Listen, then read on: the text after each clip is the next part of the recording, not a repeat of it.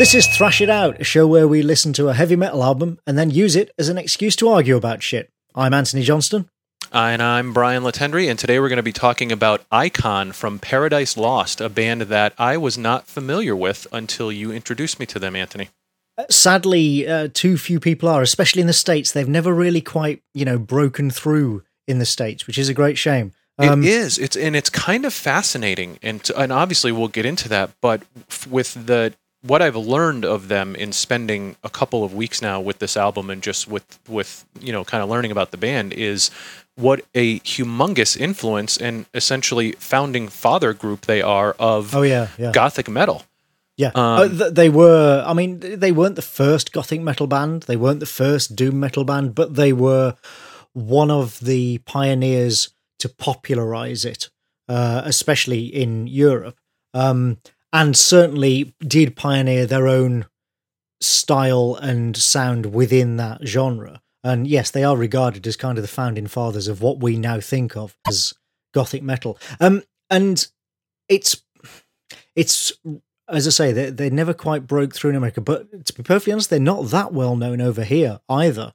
Um, you go to places like Greece, and Germany, like places that are really full of metal fans, you know, real proper hardcore metal countries, and they're like, you know, national stars, and they're well, I was going to say on the front cover of magazines, but of course we don't have have those anymore. But right, but when we did in the world of thrash it out, we still yeah. believe in in, uh, in uh, yeah, you know, yeah, they used to be like Parader and and uh, yeah, they used to be cover stars uh, of magazines. Metal you know, they were like you know they were big in that scene, um, but they've never because you know metal, unfortunately, in well, unfortunately or fortunately, depends which way you look at it. But certainly in the UK, metal has always been an underground genre, and at one at one point, believe it or not, and we're kind of leaping ahead of the band's history here, but believe it or not, at one point they were regarded in the UK press, or not regarded, but I should say lauded in the UK press as like the great white hope of British metal and potentially the next Metallica, which on reflection is absurd. But everybody was kind of caught up in this, like, oh my god, we have a really good metal band here all of a sudden, and they're from England.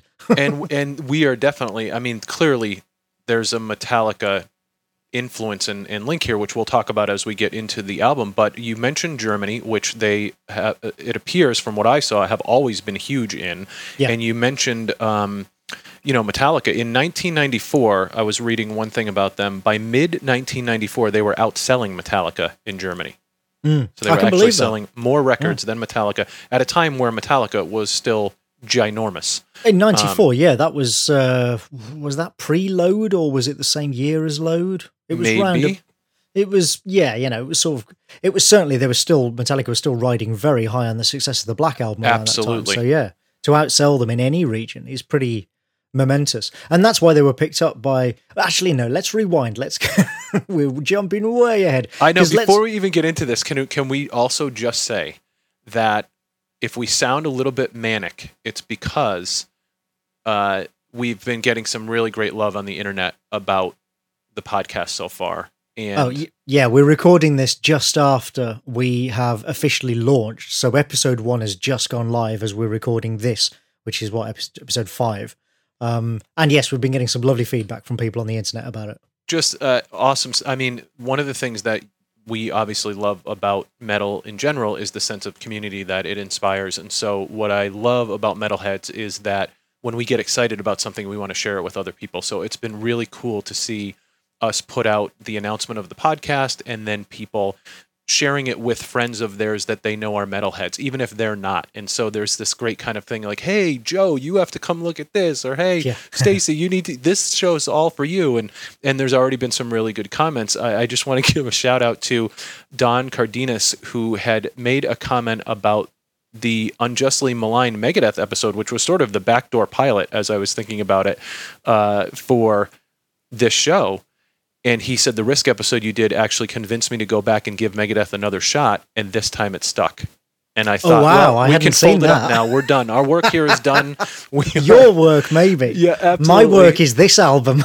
yeah, right. So, but but that's really what part of this show is about, right? Because like we, I just mentioned at the top of the show, you have now introduced me to this band that I you know, if I knew their name in passing, certainly had not been that familiar with their music and now feel like I have this whole other you know band to explore and that's the Mm. cool thing about this that's the kind of the vibe that we're trying to capture is we're going to hopefully be exposing each other and and the listening audience if not you and I to albums and bands that they have not heard before or as in the case of Don here maybe didn't really give it a second look the first time around but they go back and check it out and and I mentioned in Yeah. one of our previous episodes that I have a sort of a golden rule about listening to albums is in that golden rule is that if you really want to be able to form an opinion on an album you listen to it at least 3 times from front to back the way that it was intended and then tell me how you feel about it and so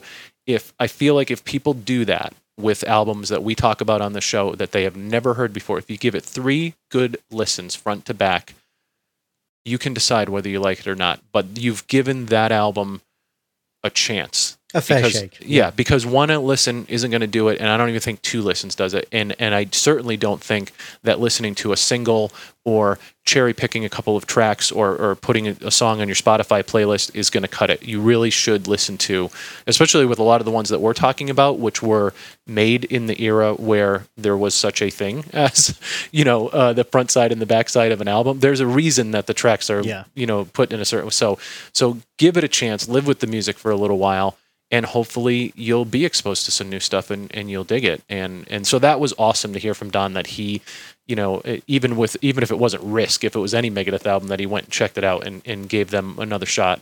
Awesome. Well, um, and one of the really cool things that I saw was people seeing the show uh, and then sort of downloading it, but then queuing up St. Anger, because of course the Yes. first episode we talked about St. Anger, queuing up St. Anger to listen to it before then listening to the podcast, which is, I mean, that's fantastic. I warn listeners now that may not be easy to keep up as we continue because, I mean, even Paradise Lost, you know, I don't know whether they're on Spotify. I have, you know, maybe, maybe not. sure But you know, there will probably come a point where we want to talk about a band that are not easy to find on Spotify or Apple Music or whatever.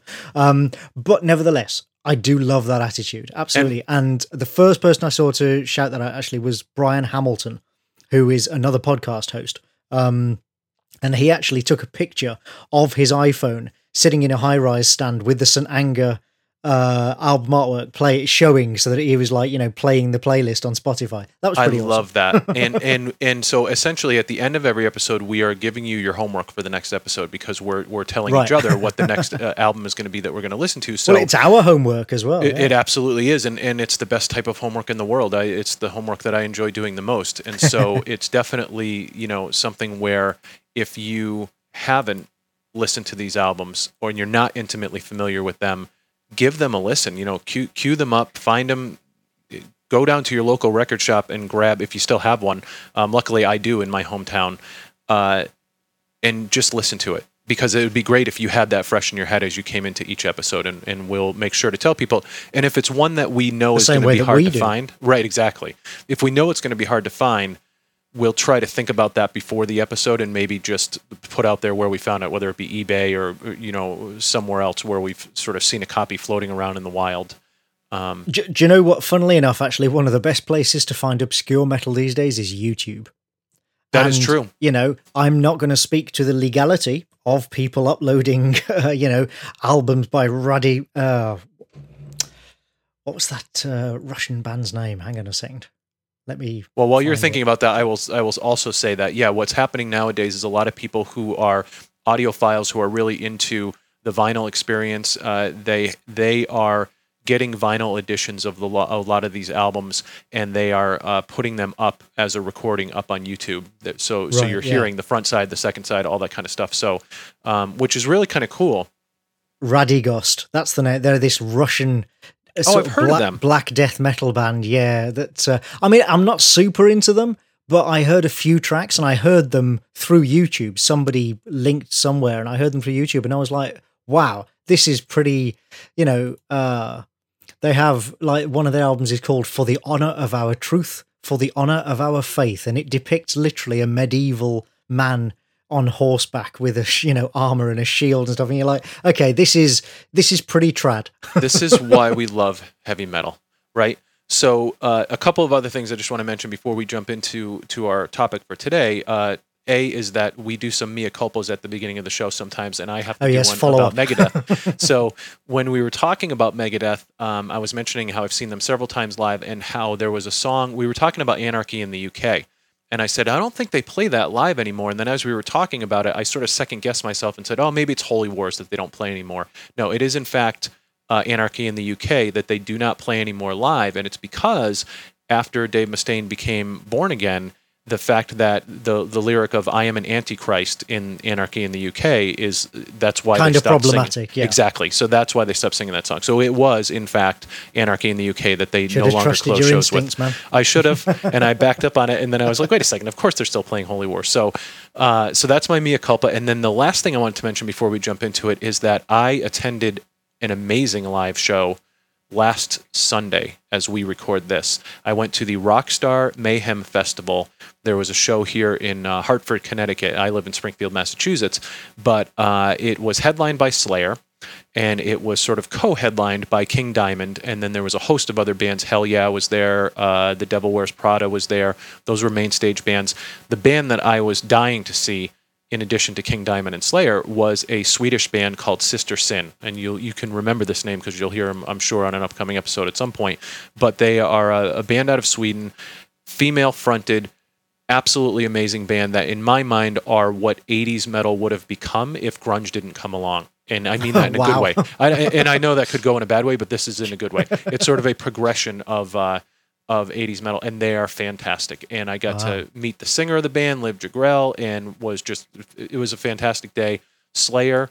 Uh, there's a post up on my blog on cbrianwright.com where I have the actual intro to Slayer's set, where they Oh yeah, a- I watched that. It's good. Oh, it's yeah. amazing, right? So they have this white sheet that covers the whole stage, and they're projecting images of upside down crosses and the pentagrams and everything.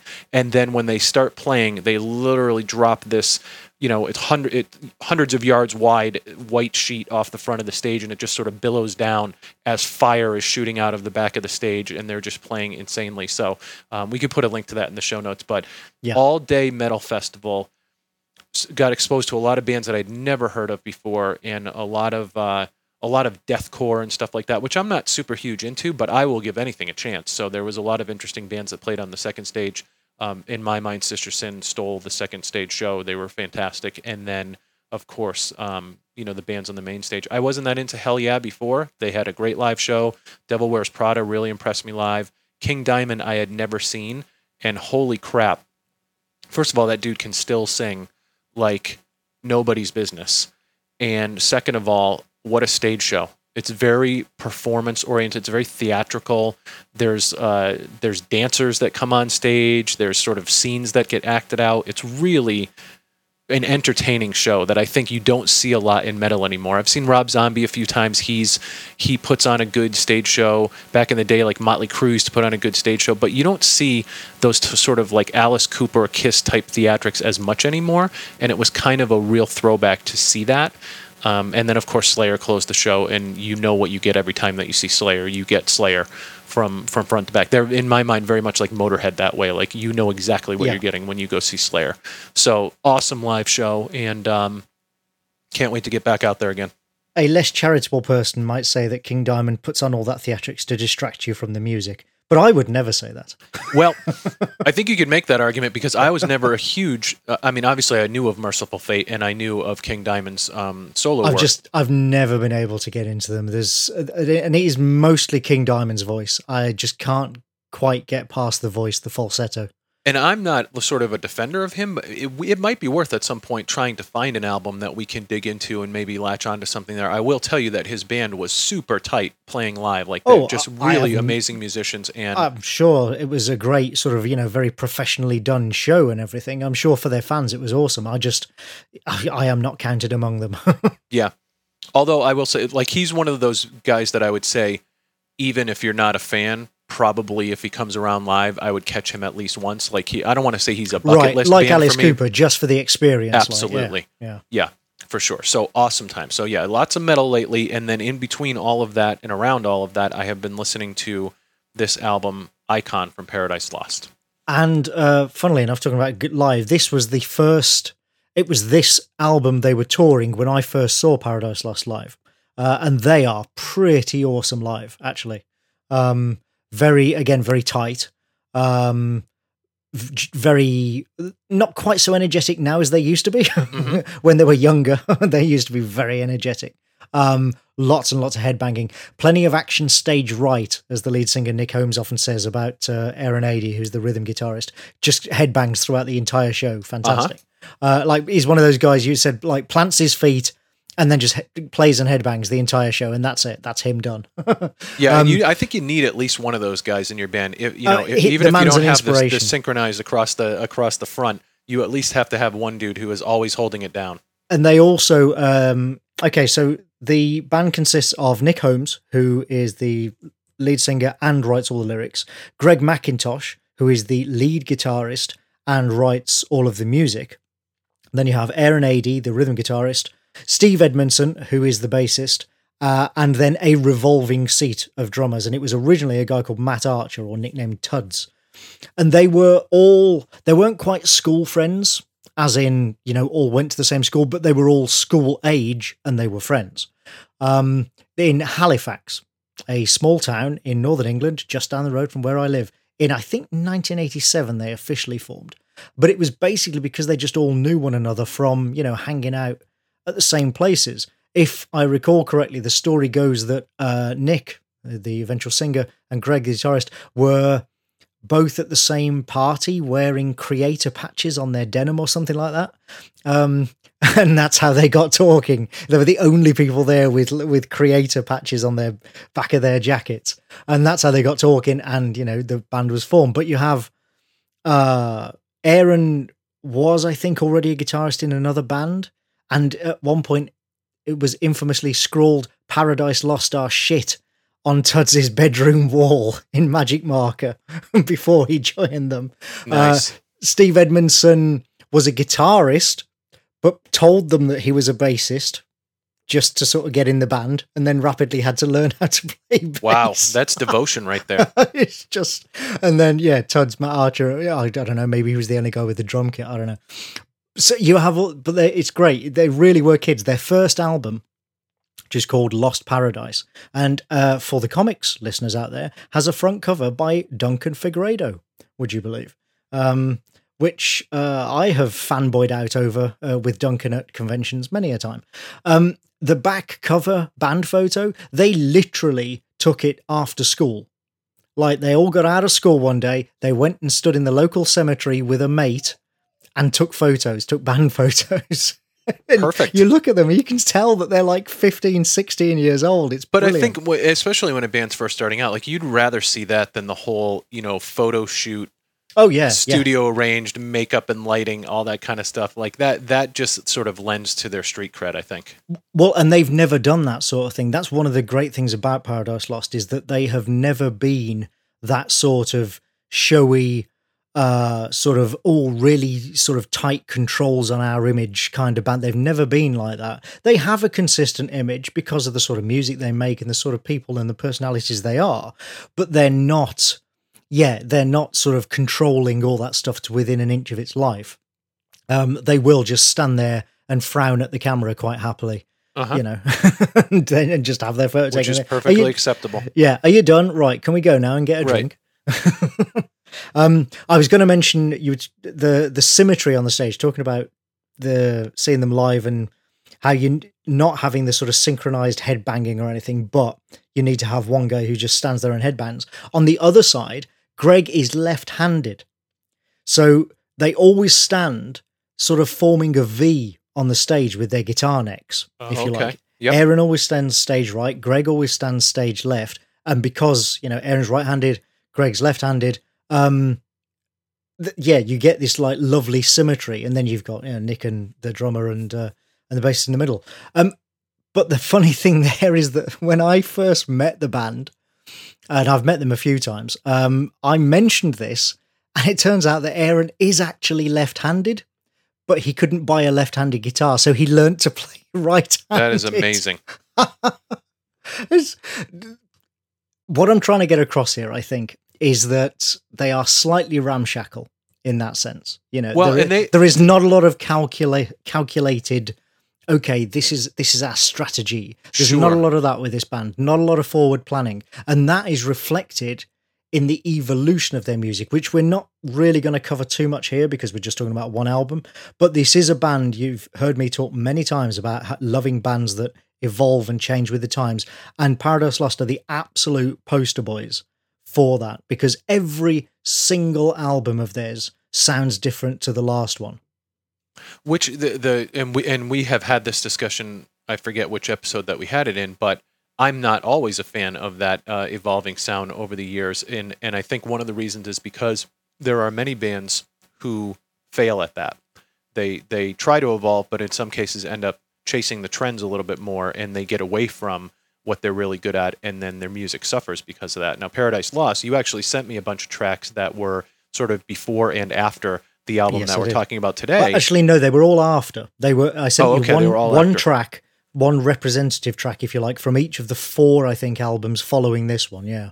and it was very diverse and so so that I, I found really interesting and you mentioned that they they have sort of this ramshackle feel i, I read several interviews that um, that the lead singer nick holmes has done and some of the other band members have done and it's clear even in their interviews that yeah. they they uh, but but in a very honest and genuine way like i i think uh I, it might have been this album that he was being interviewed about and he was talking about how like well we're actually better musicians now. So you're talking about guys learning to play guitar with the opposite hand learning to play bass when they're a guitarist to begin with. Like you, he clearly the band is acknowledging that as they go along. Like yeah part of the evolution of our sound is because we're becoming better musicians along the way. And um and that's one of the things one of the things that uh, Nick and Greg have always said in interviews, and I actually I've really sort of this has been a kind of guiding light for me throughout my career as a you know creative person um is when because you listen to those early albums and believe me like the very first album lost paradise it is not a good album you know it is you can tell it is a bunch of kids who have just learned to play who don't know how to operate the studio equipment properly. It's recorded in like one afternoon. You know, it is not a good album. Um, but obviously, you know, it led to many other things. And they get asked about their early stuff, and they were very sort of death orientated when they started as well. And they get asked a lot about the earlier albums and uh, do you look back and sort of cringe a bit now at some of that stuff? And they always said no because it was the best we could do at the time. And that's never anything to be ashamed of. And that to me sums up such a fantastic attitude towards any creative career. And it's something, it's the way I feel. I look back on a lot of my early work, a lot of my early writing, and I'm like, oh dear, wow. You know, I can see how naive and amateurish a lot of it is, but I will never be embarrassed about it because it was the best I could do at the time. And you're right, they always acknowledge that. And I think that's one of the, that speaks, as you said, to sort of the integrity and the honesty of the band, that they never shy away from that. They never try to sort of like, oh, d- no, no, that was, we don't Right. talk about that, you know? No, and that's a great point too. And I, I feel the same way. Like I, I look at some of the early stuff that I wrote, and you definitely can see the progression, but you can see the progression, and so Exactly. you have to start somewhere. It's it's like the whole thing. Like you can't you can't edit something that you haven't written yet. You know, there's a million people who Right. want to write out there, but the the writing is in their head because they second guess themselves too many times to actually get the words to the page. And so you have to make crap in order to make something good. And even the crap you make is worth something. And Well, so and the way Paradise Lost operate, and you won't really have seen this because you've, you know, haven't you've only sort of just started hearing them. Right. But one of the, the way they kind of, and I'm sure this isn't a conscious thing, but the, there is a pattern with their albums because they're onto like their 15th, 16th album by now, Mhm. and there is a pattern which is one record they kind of you can feel that they are trying new things. They're experimenting, they're figuring out new ways of doing things. And then the following record is quite often a more polished version of that sound. And it is in that same way that obviously you can't go back and re record something. You you know, once it's released, you can't change it. But they're clearly looking back on it and thinking, okay, we made a few mistakes there, but we think we know how to do this now. And so the next album, you know, they'll do that. Right. And then the album after that, they'll change again. They'll go, okay, we've done that now. Now we're going to try something different again. And that's been a pattern throughout their whole career. Uh, and this album, Icon, this is one of the experimental ones. This is one of the first stage where they are just trying things out and figuring out how to do it. And then the album following this, Draconian Times, which is their most popular, best-selling, most commercially successful album, like you know in their in the band's history. That's the polished one. That's the one where every track pretty much is a classic, Right. and you can tell that they know exactly what they're doing. They figured it all out. But this album, I actually prefer because it's not quite perfect because it's not you can you can almost hear the rough edges on it you can hear them figuring Sure. out how to do these things and trying new things and i personally as a listener find that much more interesting and exciting Well, and again, I think to me, this also goes back to, to what we talked about earlier in, in my whole thing about giving an album three listens. Like, this is an album you want to live with for a little while. This is an album you want to spend some time with. It's not an album where you're going to throw it into the CD player or put it on your MP3 player, and the first listen through, all the songs are going to click with you, and you're going to and you're going to have formed a, an informed opinion about the album. Like this took three solid listens for me to really start to grow on me, and I've probably listened to it I would say at least 10 or 15 times now by the time that we record this episode. Uh, I took it on vacation with me. I've had it in my car, just sort of playing in the background. I've listened to it on my headphones because the other thing, too, is I like to listen to it uh, in the car on my you know on my headphones get it in a couple of different ways it passed the loudness test which is if you turn it up louder it keeps sounding better the more loud that you turn it up um, and and it really did finally c- click in with me to where I now have kept it in my CD player, and it's sort of Oh, awesome. been been the thing that I'm riding around with. And you know, my, my uh, you, I just want to mention. You mentioned Kreator was a was a band that they were interested in, at least when they were first started forming. When they toured in America in 1993, their first American tour, it was in support of Morbid Angel and Kreator. Those were the two bands that they went out to support.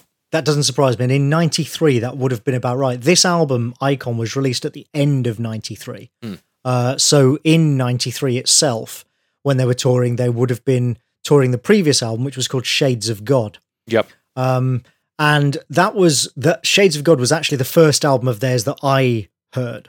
Uh, it was their third album. Their second album was called Gothic, K- kind of a statement of intent.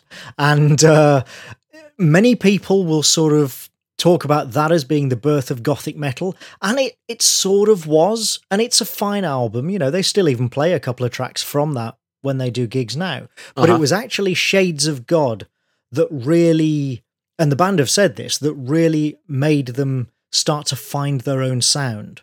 Even though Gothic was quite innovative at the time, it wasn't that distinctive.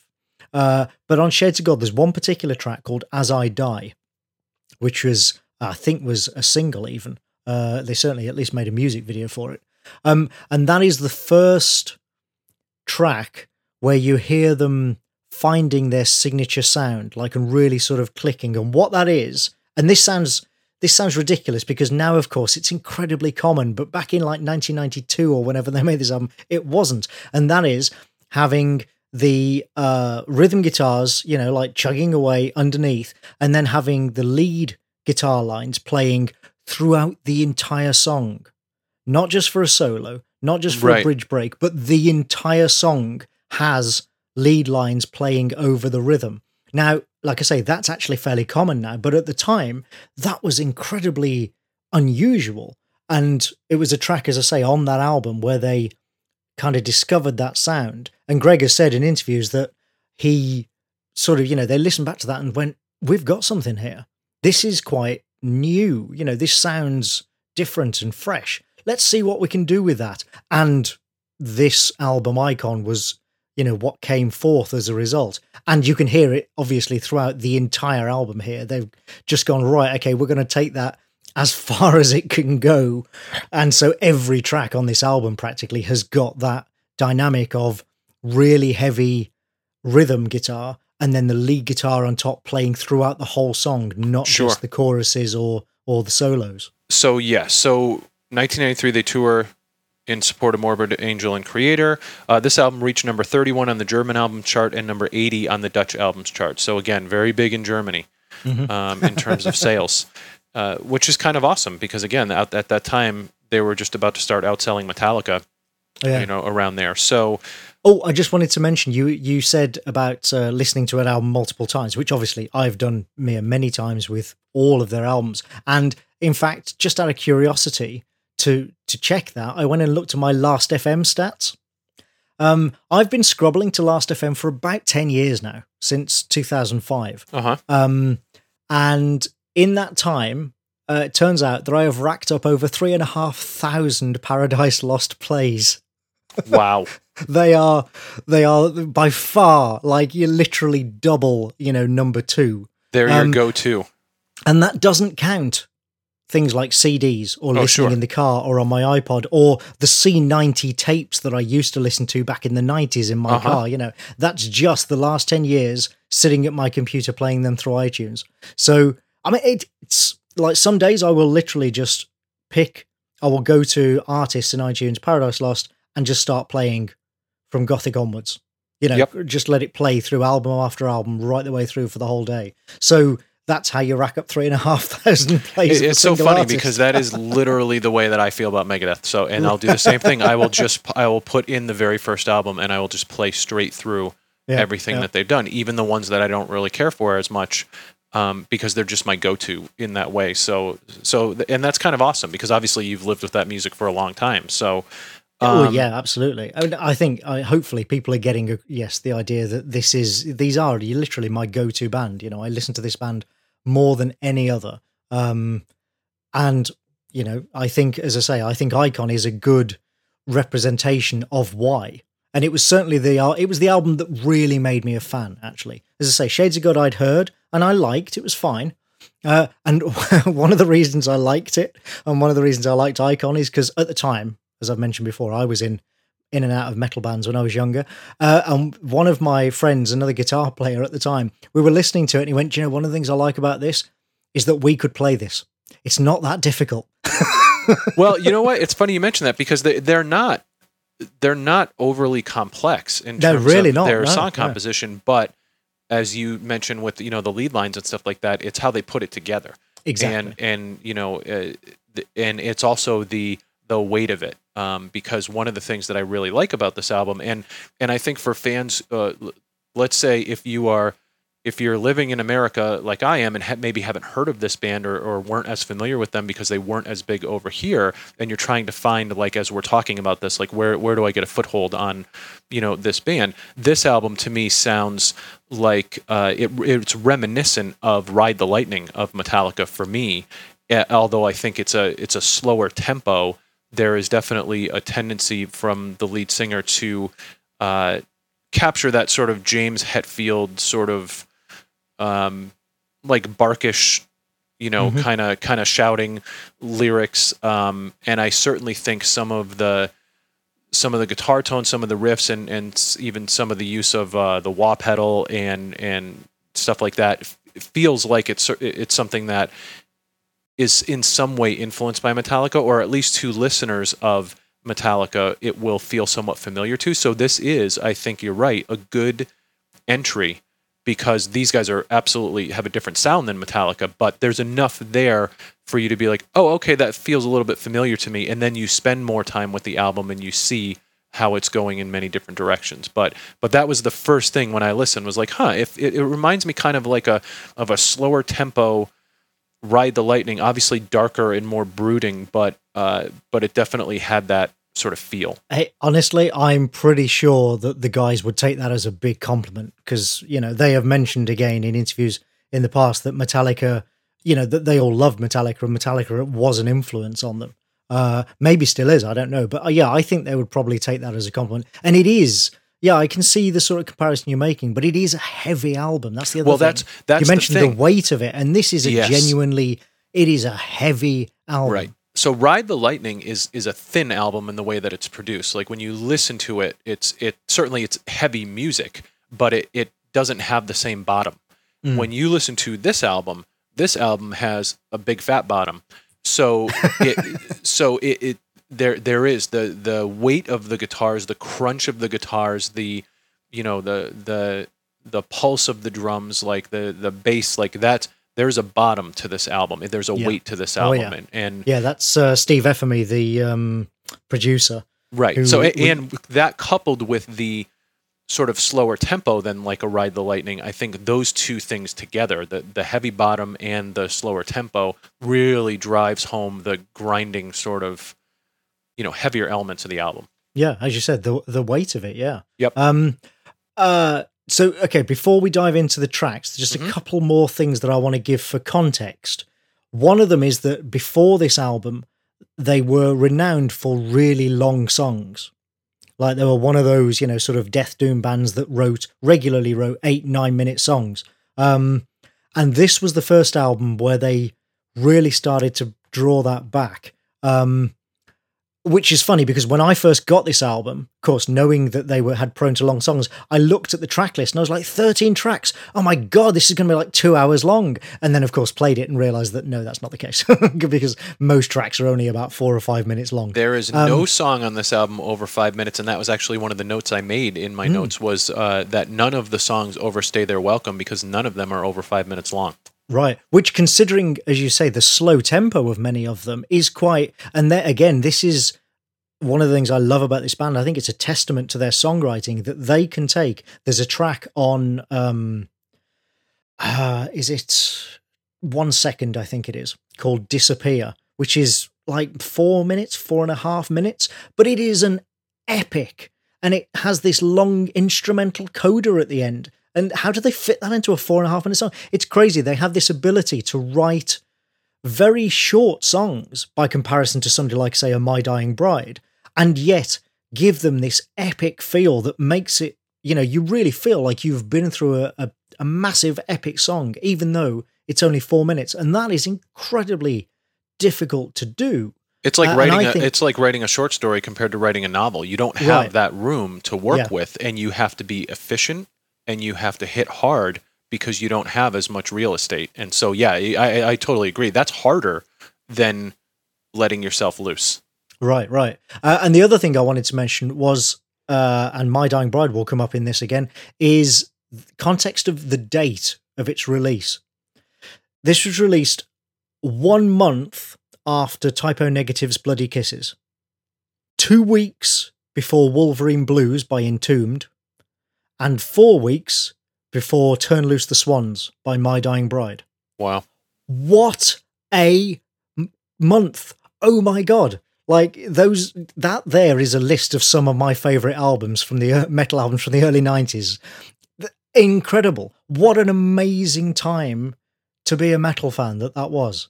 Bloody Kisses, Wolverine Blues, Turn Loose the Swans, and Icon, all within like five, six weeks of one another.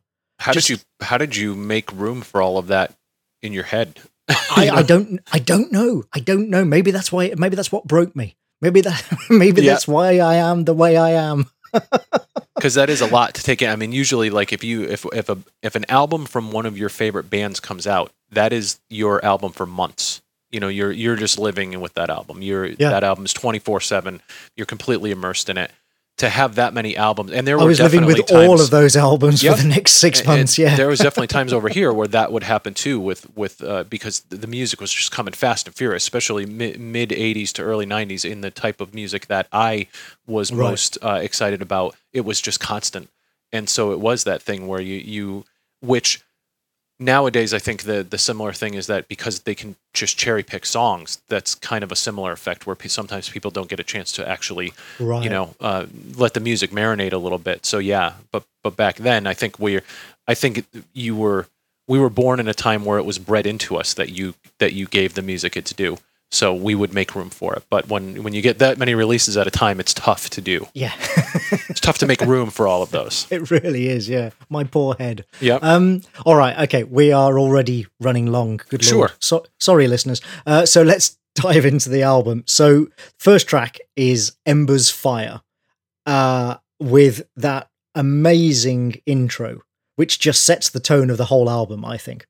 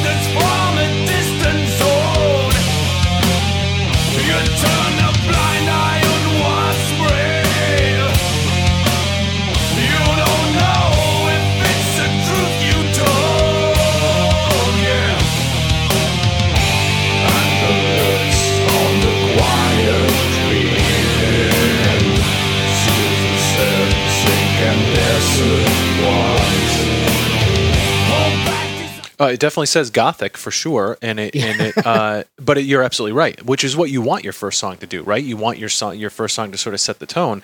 That that sort of gothic opening is fantastic, and you also have a real um, heavy crunching, sludging guitar, you know. So it so it brings all of those elements together in the first song. Yeah, and one of the things I love most about this track, I mean, those chords have an, an enormous amount of power. You know, the way they're recorded, the way they're played, just you know, that that is just sheer power. But one of the things I love about this track is its simplicity. And again, I know this is something i've bang on about a bit, but like that main lead line in the verses, you know, the wah, it, that's just a descending scale. That's right. all it is Uh, yes, it's simple. Even, even Greg's solo is like just repeating cycles of notes over several bars with again heavy wah application. And behind it, you've got Aaron's rhythm work, which is also again pretty simple in this song. This is not a technically complex song, but there is such power behind it, uh, you know, and power in the simplicity that it absolutely works. I think. and there's also space which i like so you know I, I especially like it with with sort of you know the mid to slower tempo songs where you where you have a chord struck and then you're just hearing that chord resonate as the individual notes are being played over the top of it. And so you have it's almost like this call and response thing where you have the chord playing and then a so it's kind of like they're answering one another but the Yes. that that chord is just struck and held and and resonates through you know uh, through those other notes being played off the top of it. So so there's space for all of those things. And then you have the bass line obviously under it too. So you you just have there's room for it to breathe Yeah. Yeah, exactly. And that's something that uh, more so in the early days, and ironically, actually, now, their last few albums, that they are very good at when they do the slower tempo stuff. They don't. There is a tendency with some bands, I think, to panic uh, uh, at, at the the idea of empty space and fill it with notes and sounds. And, you know, absolutely um, and Paradise Lost are very good at resisting that. So one of the things I love about there's a band called the XX. If you've ever heard of them, they are a sort of how can I put them? A kind of sparse emo trip hop almost style band. They're kids. I mean, much like Paradise Lost, they are literally they were like barely out of school when they recorded their first album.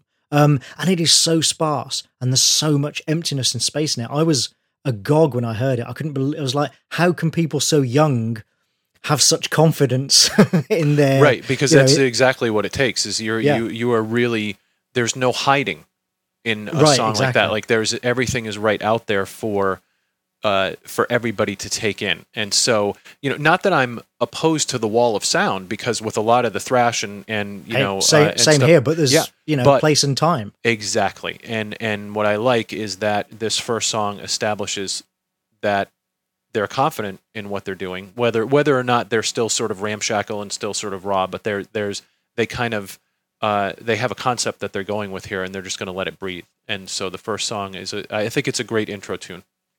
Uh, Also, it sets out the stall for vocal experimentation. This was the first album where Nick really started actually singing. Like, there's a bit of it on Shades of God, but mostly that's that's just growling and shouting rather than actually singing. Whereas this album, he does actually sing in a few places, and he would then build up that you know over the course of the next few albums. Um, but in this very song, you've got the the sort of low, almost spoken pieces Yes. uh, during you know what is effectively the chorus, um, which was very again very unusual for this band, and also very unusual, frankly, for any kind of heavy metal band at that time. And again, this is all contextual. This was around the time when a lot of metal bands, I think, largely inspired by the industrial bands that had come out of uh, Chicago, like you know Ministry, Nine Inch Nails, and so on yep. They were inspired to do something different and experiment with vocal effects. They're distorting vocals, reverse echo, shoving them through pedals and solid state effect boxes and all that, you know. Uh, and there's a lot of that on this album. Um, you saw it on Wolverine Blues as well, funnily enough.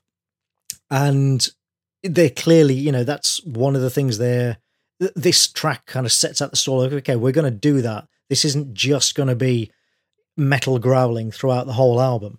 Um, although, amusingly, Nick used to have a lot of trouble replicating those spoken bits live in the early days. Oh yeah. Uh, because he couldn't project.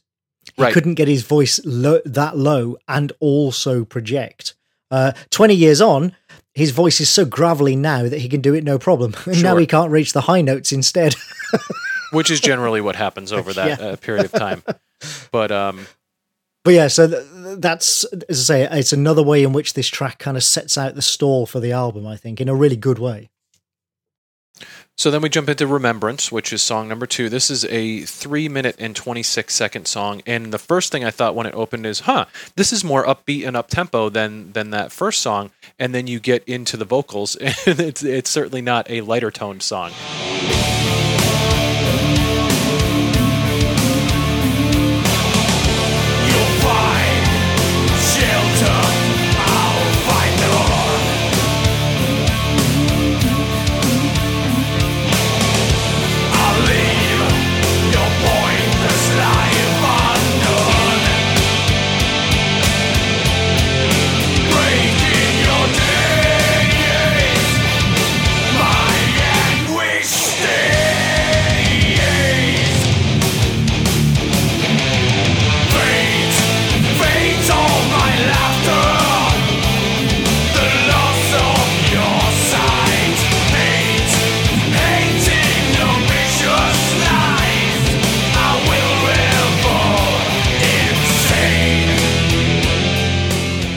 It's uh it just it it's just a different flavor in terms of how it opens up uh with the, with I think the more upbeat and up tempo beat.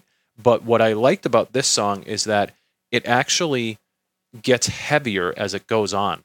Like Mhm. I felt like this song continually got heavier as it went. And over the course of the three and a half minutes it was at its most heaviest as it sort of drew to a close which I thought was kind of cool because it, it the, the feel that it gives you coming out of the gate is that it's almost like it would be more uplifting you know but but it's not. Well, as soon as you and, and certainly from a lyrical standpoint you know you're you're getting and i didn't mention on the first song but you know uh, i pulled some lyrics from the first song. Anger looks on the quiet dreaming seals the sense of incandescent ones. All remains of the glowing embers is a bleak cold irrelevance. And so that kind of gives you the um, the tone of the Yeah. lyrics across this and it's that way the whole album. We're not talking about happy times here.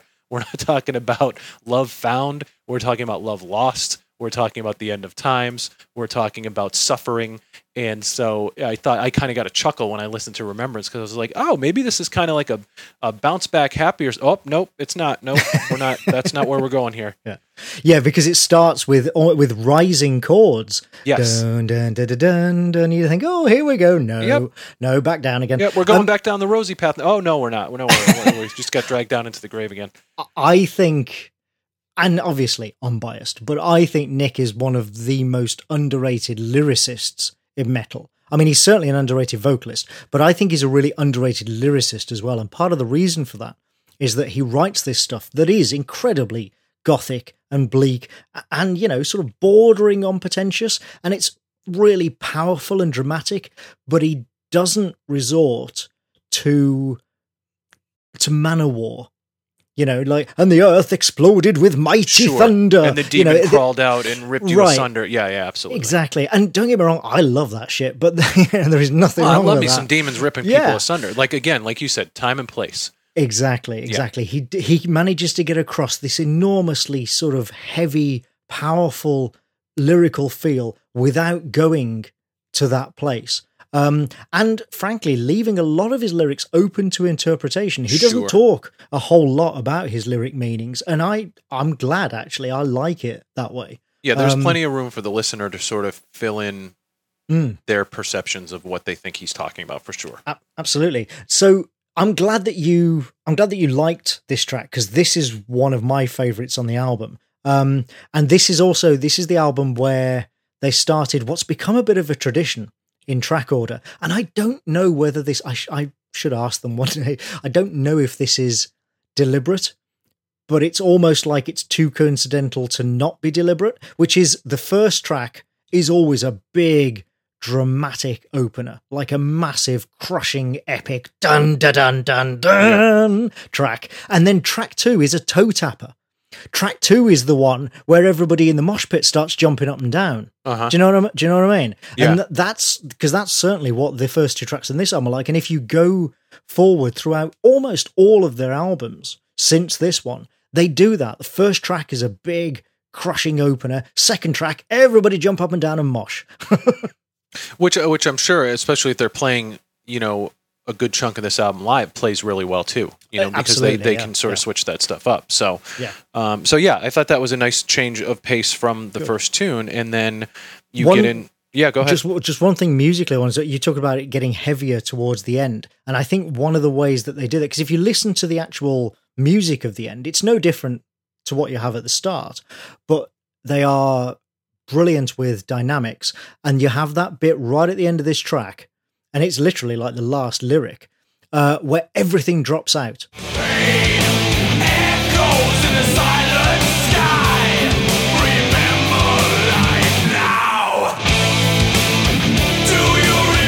And then crash it comes back in and it's the same music same music as it was before but there's something about that half second of silence before it comes back in with nick shouting over the top that makes it feel as you say makes it feel so much heavier than it was before and really ends the song on a sort of you know real weight sure. i just find that interesting from a you know music structure point of view It does because again, as we talked about with the first song, like there's they there's this deliberate approach to letting things breathe, to having these sort of pregnant pauses and part of the song and stuff like that. So that so it's all done to well to good effect, I think, in Mm. in what we're hearing here. Um, Forging Sympathy is one of the longer songs in the album. It's four minutes forty four seconds. This one felt very Metallica influenced to me. In fact, there there's a there's a riff in there that sounds similar to Seek and Destroy to me.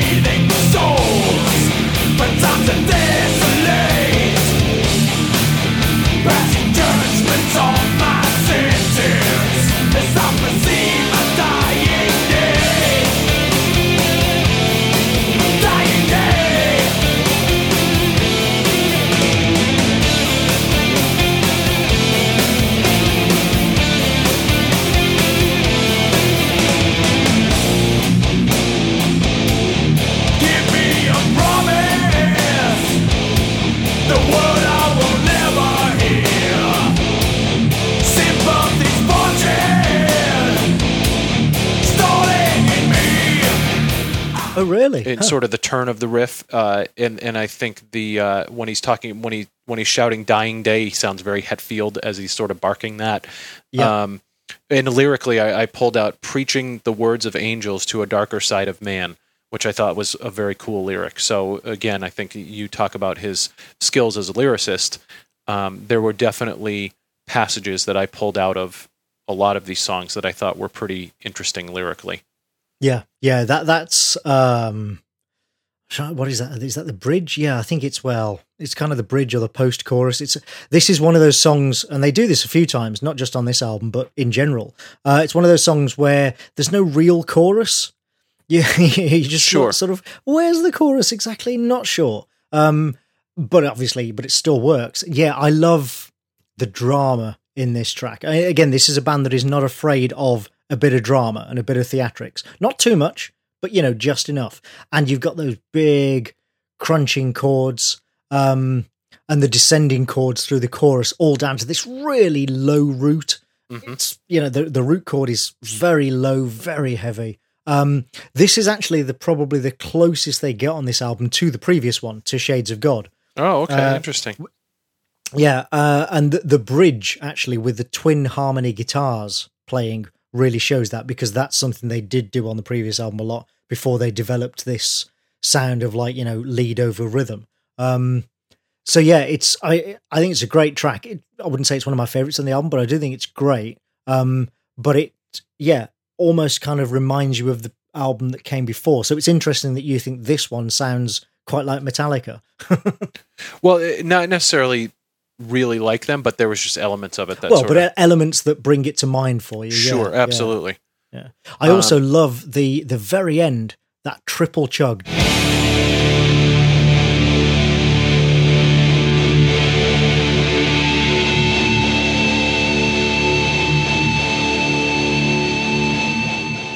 I'm pretty sure when I heard that, I'd never heard anything quite like that before. So simple and yet so effective and so heavy.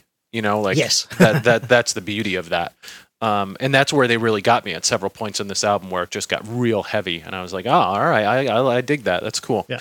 um, so four is Joys of Joys of the Emptiness. Emptiness, That's yeah. about three minutes and twenty nine seconds. Uh, this one I felt like it it started out a little bit meandering for me, but then it really sort of all clicked in together, and I ended up enjoying this track a lot more than I thought I was going to when it first sort of opened.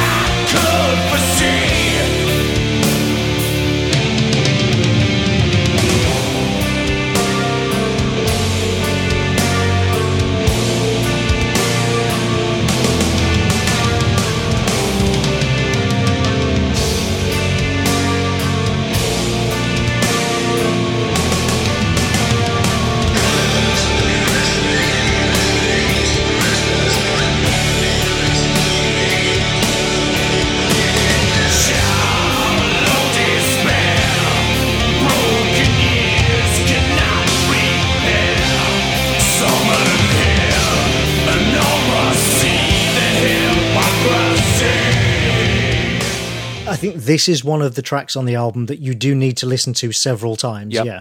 Because you're, you're right. There's not, it doesn't have, it's another one where you're like, where's the chorus? It doesn't have uh, a very sort of obvious structure.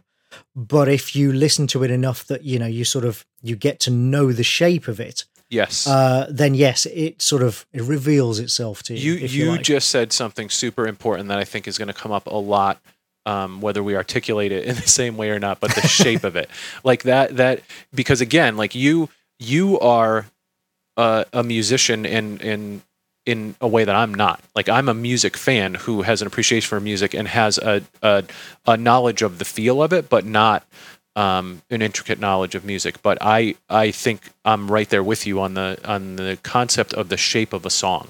And so whenever I start listening to a new song, I'm always kind of I want it to show me where it's going. And hmm. that's kind of how I okay, like where are we going here on this one? Oh, okay, we're over here. And then sometimes it'll switch it up. Oh, we're going over here. Okay, interesting. And so this is one of those songs where I when I was first listening to it, I'm like, okay, where are we going here? And then after I listened to it a few times, I was like, oh, okay, I see how we get from, like you said, it sort of reveals itself to you. You know, Yeah, like I, like I see how we get from beginning to end. isn't it? Yes, exactly. Which, which again, when done deliberately and when done um, with a goal in mind, I think is fine. And and that's where you have to give the music a chance to sort of show you because we there is a part of us that wants that instant gratification of you know um, which is one of the reasons that I love and will always love 80s hair metal because it's instant gratification. You're getting uh, when you put on a Dokken album, you're getting a riff straight in your face right off the bat. You know exactly where the song's going. You can love it or leave it. Um, for most of Dokken stuff, I love it. So, but Don't but bore yeah, us, get to the chorus. yeah, exactly. So you know, but I, I also like to be challenged in my listening Right. and to to listen to something that's go, especially when that's the whole purpose of of what these guys are trying to do here. So yeah, it was a song that I think rewards you for your patience.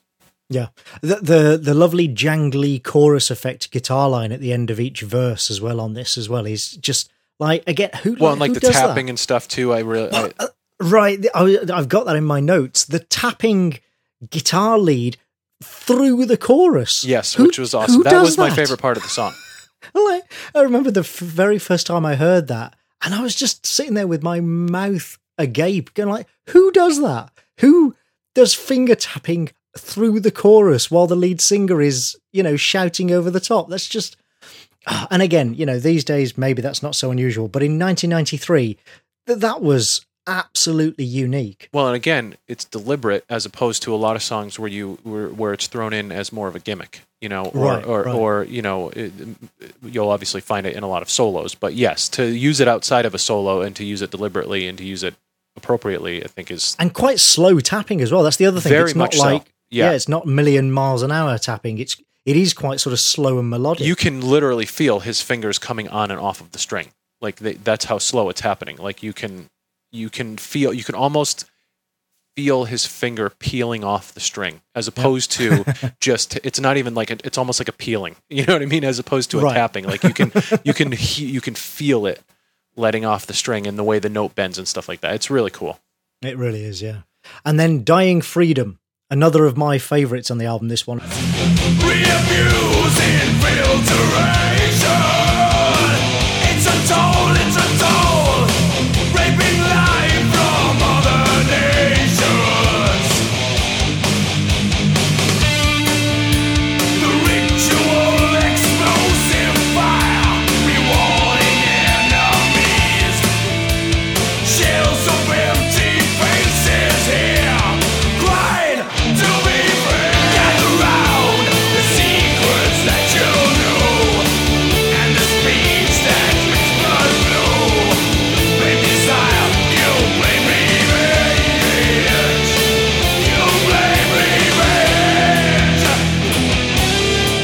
Might be my favorite song on the album. Oh, I'm so glad to hear you say that. This is a real rock track. I mean, you know, this is another one where everybody's jumping up and down in the mosh pit. and the way the song ends is killer.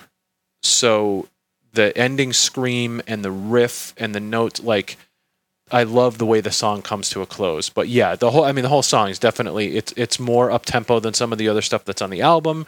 Uh, there's this great flowing riff and it's very heavy. I love the tone of it and again it's not necessarily different from what you're hearing on the rest of the album, but this was one of the songs that I felt like you you could really hear the tone that they were getting from the guitars.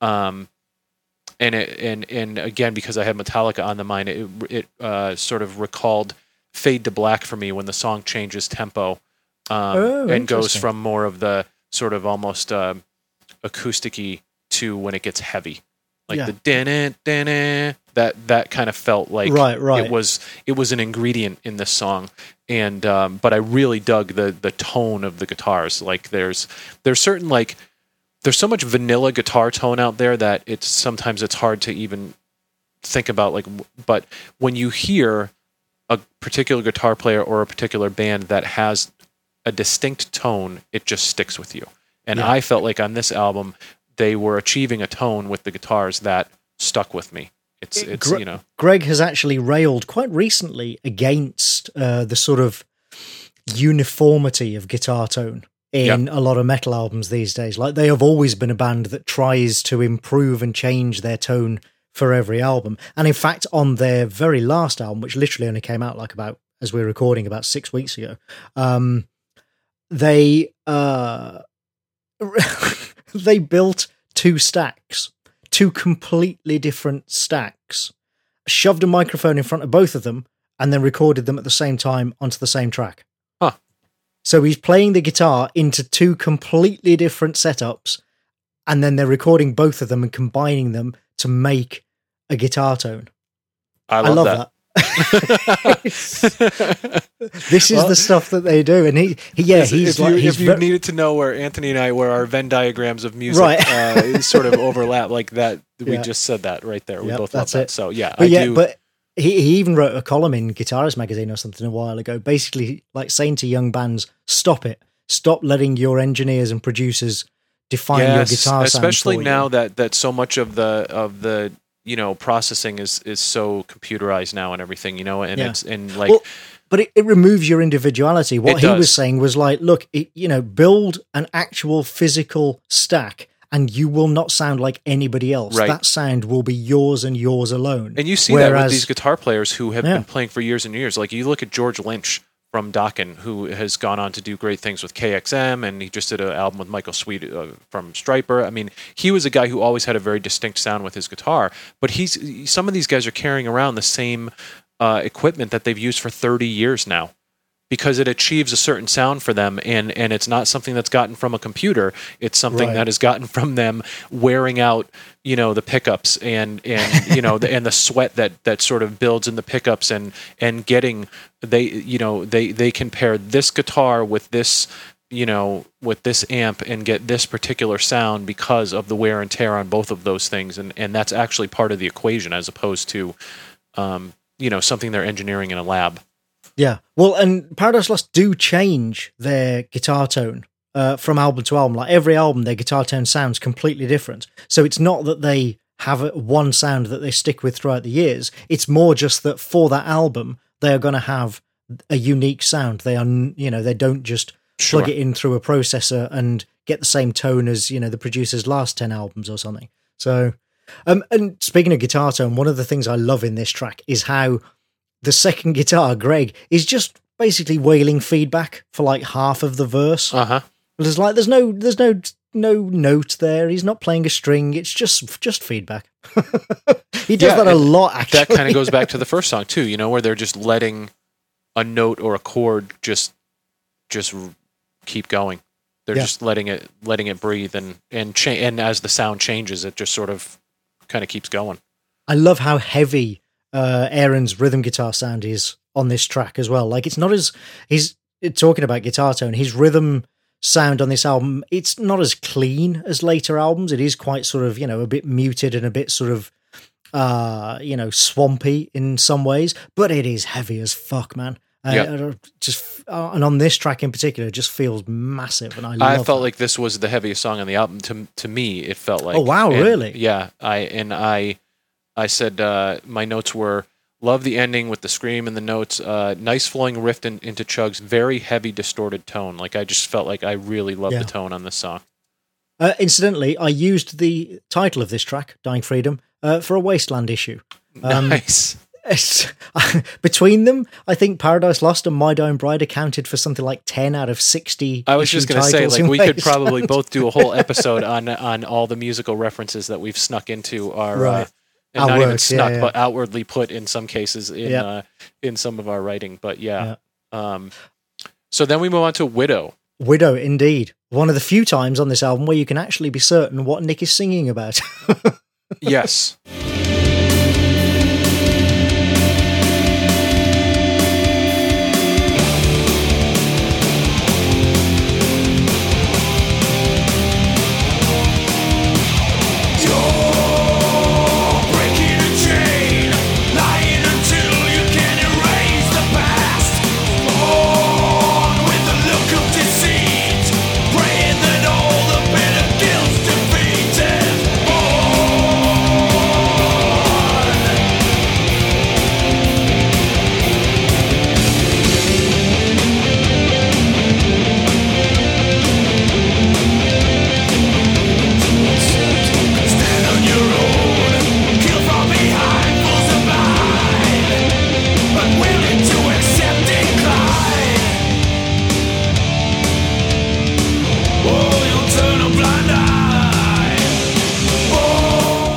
One of the lyrics I pulled: "You're breaking a chain, lying until you can erase the past."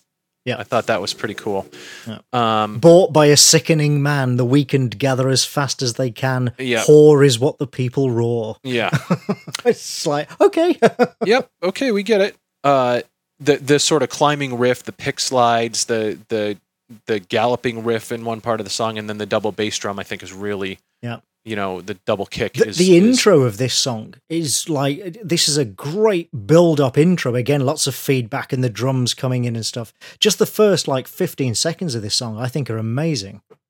Yes, and I think again he captures that sort of Hetfield vocal um, vibe. I think for me Hmm. in that song.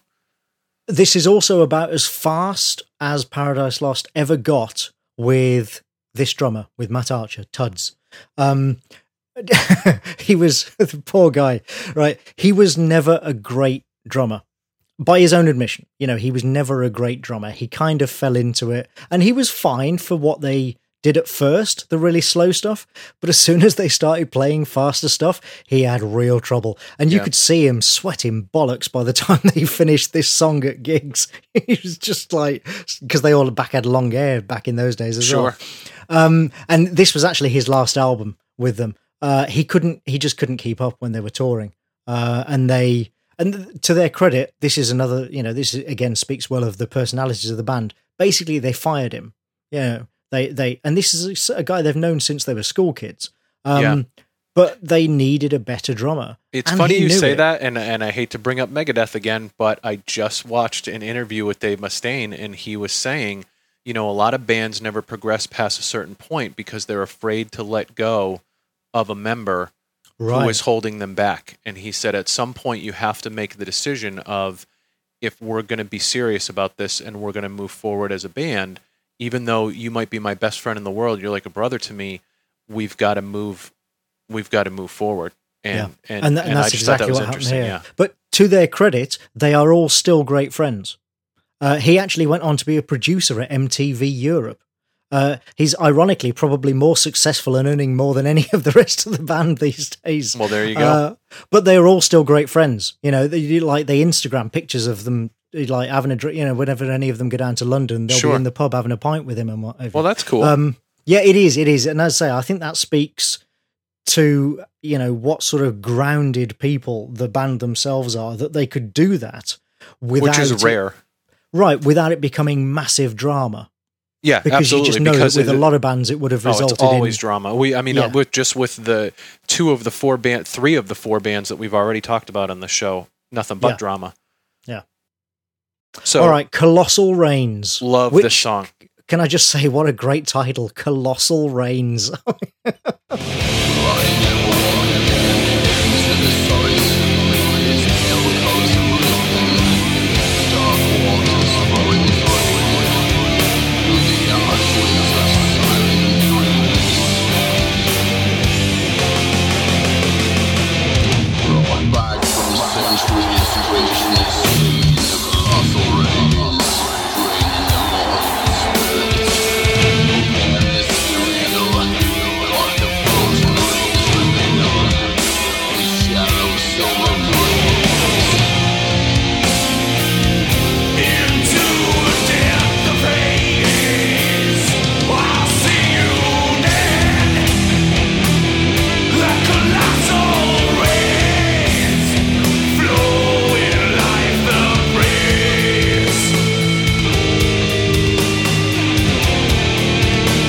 The, here's what I wrote for my notes: super heavy and crunching.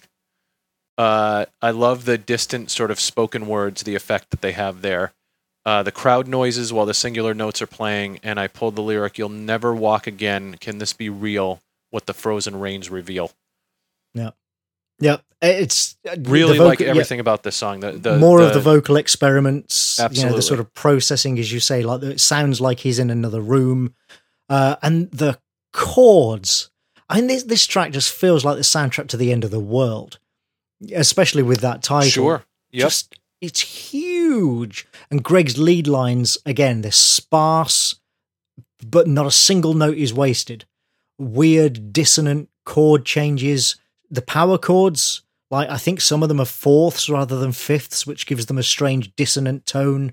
Um, th- this is metal. This is this right here is one hundred percent fucking metal. Yep. And You're this- not going to hear this- any argument here. That's uh, I'm I'm down for that. this is a litmus test to me almost like if you don't like this track and i don't mean you personally i mean as a general you know if if somebody doesn't like this track then i'm like we cannot connect on, Right. a, on a on a level of metal at any rate and that's a thing whereas like um even if you're not a fan of this band even if you're not a lover of this entire album there are songs on here that are going to resonate with you as a metal fan whether this is your type of music or not. You could be totally a hair metal dude. Sure. you could be totally a deathcore guy. There are songs on here that are going to resonate and that's one of them. Yeah. Well i mean in the same way that i i think paradise city is sure. one of the greatest you know sort of heavy rock Mhm. songs of all time. I'm not a guns n' roses fan neither. like, at, at all. But paradise city what a fucking great song you know? And i think yeah this is kind of even if you're not into this band um, this is a slow song. Like this is like a quarter the speed of most bands average and it's super crunchy which i love. Yeah. Yeah. Um you know and you may not be into that but this is so heavy. It is so I. I'm not always into that, but I'm into it when when I'm listening to a band that that's what they're about. You know what I mean? Right, so that's like, what they, they do. They, yeah. yeah. and they do that very well on this song for yeah. sure. And yeah, when when Nick is bellowing.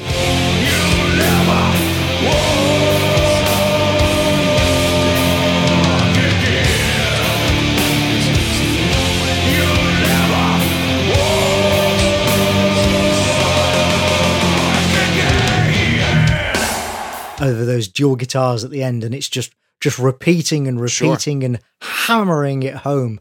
Ah, fucking love it. yeah, and if you're not, if you're in, the, I will say like, here's just one rule of thumb.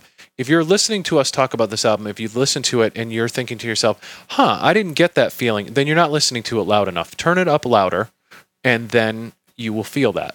Like there it is a definitely does benefit from being turned there, up. Yeah, there is yeah. a volume that every uh, and it's different for every album. I mean, you could say all metal should be played loud, which I, I generally agree with, but Yep. there is a sweet spot for every album uh, in terms of how loud and the the best way to listen to it is. And and when you find that, then those songs will hit you in the way that they were intended to hit you.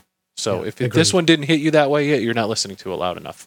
Go in your car, put the CD in, close the windows, crank it up, and um, you know watch your back window reverberate as uh, as the sound fills the the car.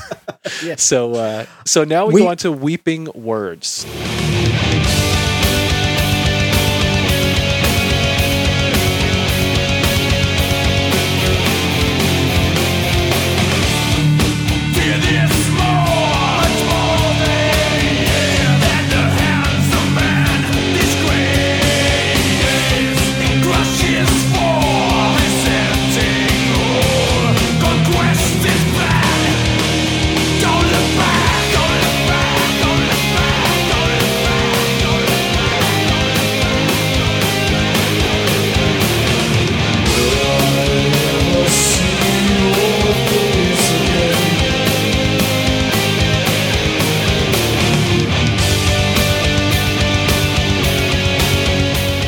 I didn't think a lot about this. Like I, this wasn't a song that grabbed me necessarily one way or the other. I said uh, it's got a, an interesting chasing riff. It's very drum driven. Um, I thought that there was some vocal range displayed in the chorus, and I thought there was a nice solo. But I, there wasn't one thing about the song that necessarily grabbed me. I did pull the lyric, "Don't look back. Will we ever see your face again? Don't look back. We'll hear the weeping words again." And that I think that's from the chorus, right? Yeah, that's Yeah, well, so- effect- so that- effectively the chorus. yeah, Yeah, so that's that's the that's where I thought like I liked I thought the most interesting thing about this song was the vocals. Right. And and was the ending. I could I can get on board with that. I think it is a good track, but it takes a long time to get going. Um it's you know, we're not it takes like 2 minutes into the track before it really starts firing on all cylinders. Yeah. And then you've got another minute or whatever to wait until we get to that um bridge, the the lovely sparse bridge with all the feedback. That's when it gets really interesting. But of course, then you're heading towards the end. It's kind of Sure, it's kind of too late. right? I mean, I do still think it's a, song. right. I do still think it's a good track, and I'll still take this over many other you know bands' Sure. uh, average tracks. But I agree, it's one of the weaker tracks on the album because it doesn't it doesn't have the confidence like we were talking about earlier of a lot of the other tracks on which the album. is generally where you find a song on an album like this. You know, this is the eight spot. Track so this is yeah. yeah, out of thirteen, and so you know it, it's a very Two-thirds of the way through, Exactly, it's very common in in uh, in most in a lot of albums that that there's there's a little bit of a dip somewhere in the middle, and then you fin- you try to finish strong, obviously. well, and then speaking of dips, okay, let's go on to Poison.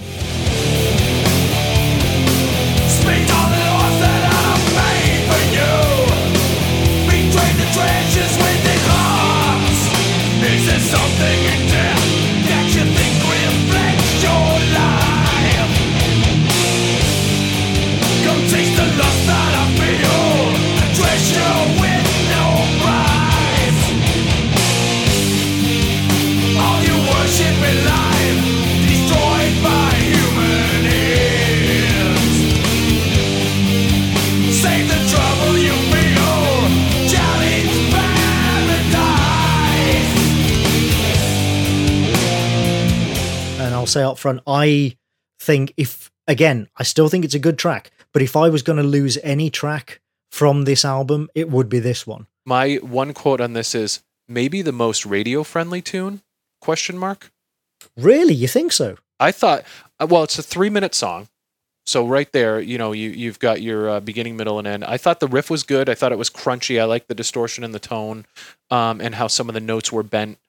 Um, but I thought it stood out to me as of of like this doesn't sound like a super radio friendly band to me.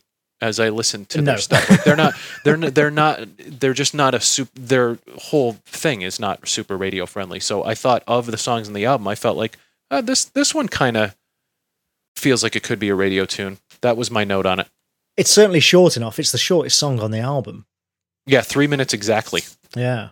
Um, yeah, I mean, it's got some, again some good lyrics. Is there something in death that you think reflects your life? I wrote that that's- down as the lyric. Yeah, is there something in death lyric, that that. you think reflects your life? That's a great Yeah. lyric. Uh, and the solo where Greg just goes full on atonal. We haven't really talked about this, but I don't know whether you noticed. Uh, again, it's not so unusual these days, but back in the early 90s, this was quite unusual.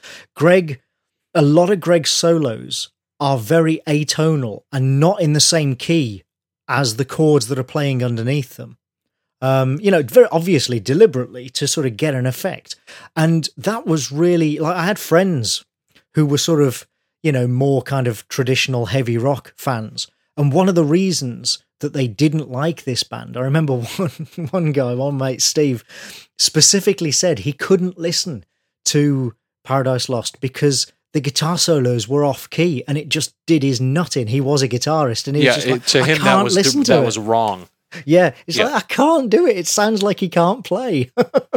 Right, as opposed to him doing it on purpose, obviously. Right, yeah. And this track is a great example of that. You know, as I said, the, the solo in this is just it doesn't even it's barely even in the same room yeah. as as the chords, let alone the same key. you But again, here's and here, it, it, it- you know, kids out there who are just starting your own bands, uh, take note.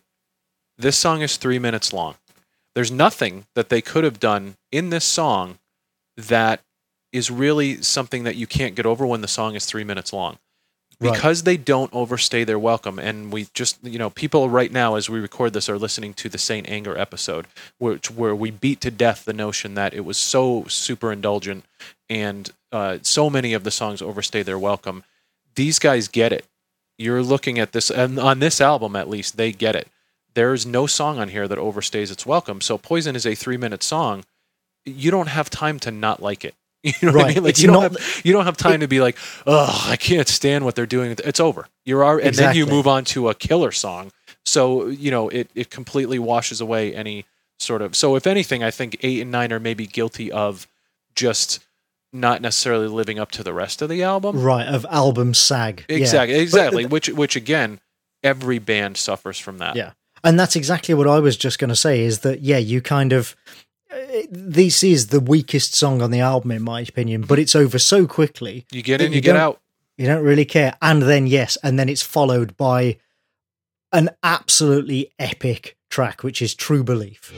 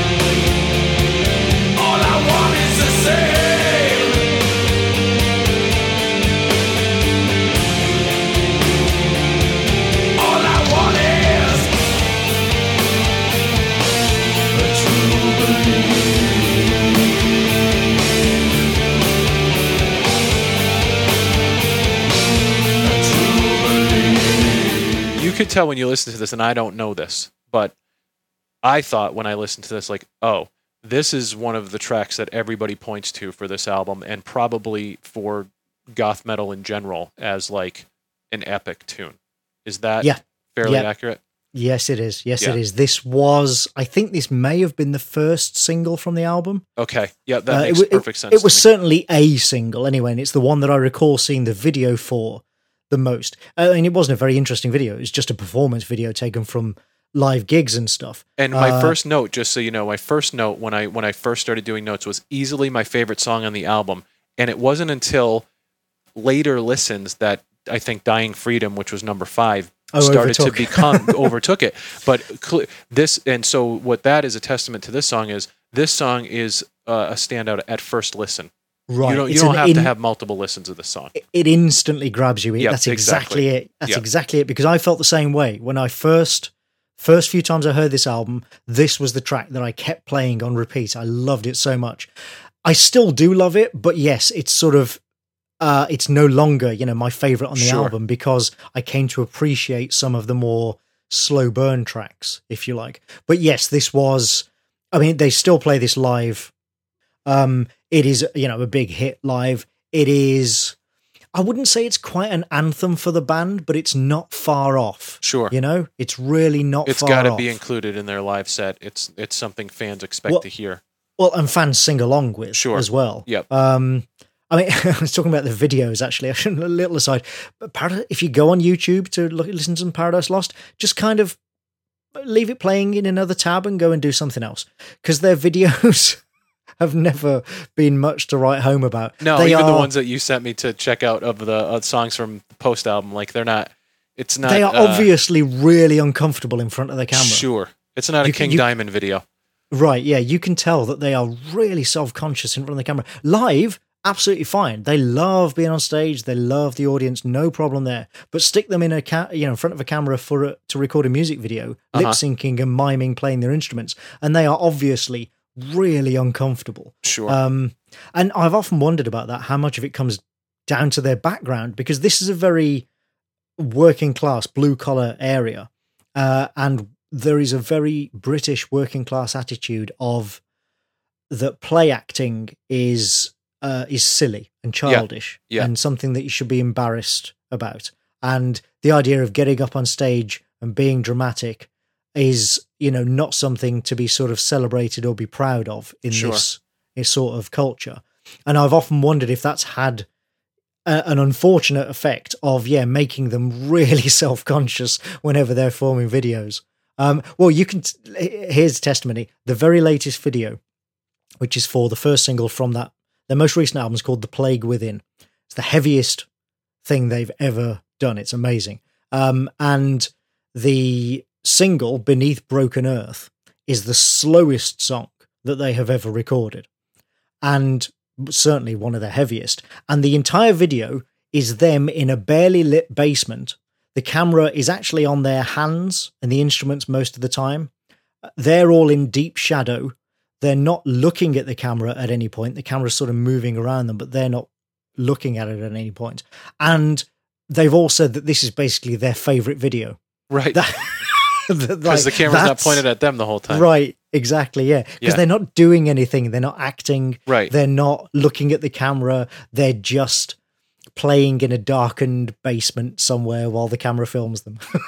well, and again, I mean, this band. So you know, just looking back, like formed in the late '80s, you know, uh, early '90s, they're they're out touring and everything like that. Like this was the whole time where where what was going on with like hair metal and stuff like that was being totally rebelled against, and Yes, and the whole yes. pageantry of glam metal and you know uh, the Motley Crues and the Poisons of the world and stuff like that was was just so being shat upon at that time, you know, as just completely ridiculous that it, and, and we could do a whole nother episode on that. But so Right, clearly, right. these guys are coming up at a time where where you know it could certainly be sort of where they were coming from, but also part of the musical culture at that point was just Yeah. like we Yeah, are we are getting the well, hell yeah. away from that. you know, like Yeah. we're moving the hell away from that, Yeah. and we're not coming back to it for a very long time. So, um, anyway, so but this is another. This is an absolutely epic track. It is a stadium track, no Sure. question. Um, and uh, again, the lyrics in this. I mean, like the meaning is clear. Uh, you know, pretty one of Nick's more transparent tracks. The sort of uh, the almost envy that atheists often feel for those with blind faith because of the comfort in ignorance and all that sort of thing. Um, but some of the actual lyrics, like the very first line, "Wretched will, host of pleasure surreal." yeah, What? What does that even mean? what the fuck are you on about? I mean, I love it. It sounds great, but it's like what? yeah. Ah, man. Uh, but it does It's have. just like poisons. Give me something to believe in. I can see no good in taking your own life. That's the lyric I pulled moment out. Death when comes. any moment death calls. Like I Yeah. love that. That's a T-shirt right there. yeah, um, that's uh, that again. That's a line that everybody sings along with when Yeah. they play it live because that's that Yeah. sort of sums up the whole yeah the whole track. Really. and, and definitely again i think that you you've mentioned a few times the the sort of lyrical skills of the lead singer there and that clearly you're seeing it with stuff like that so Yeah. This Um, track also has some of Aaron's greatest pick slide squeals in history. Like in the early days, they used to do that a lot. I'm a Almost every other track. slide myself yeah, oh, so. he did that a lot, and so did Greg. Actually, they don't do quite so much now, but this track has some fant. Again, how does he get that sound?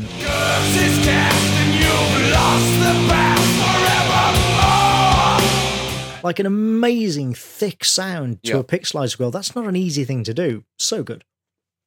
I also love the uh, the short melodic solo over the end as the snares go double time. uh-huh Uh, it's there's not much to it. Again, it's not very complex. It's not even very long. Uh, it only lasts for maybe like you know twenty seconds, twenty five seconds, but it is it's a perfect coda to the track. And again, even though it's very short, brings that sort of epic feel to the ending of the track.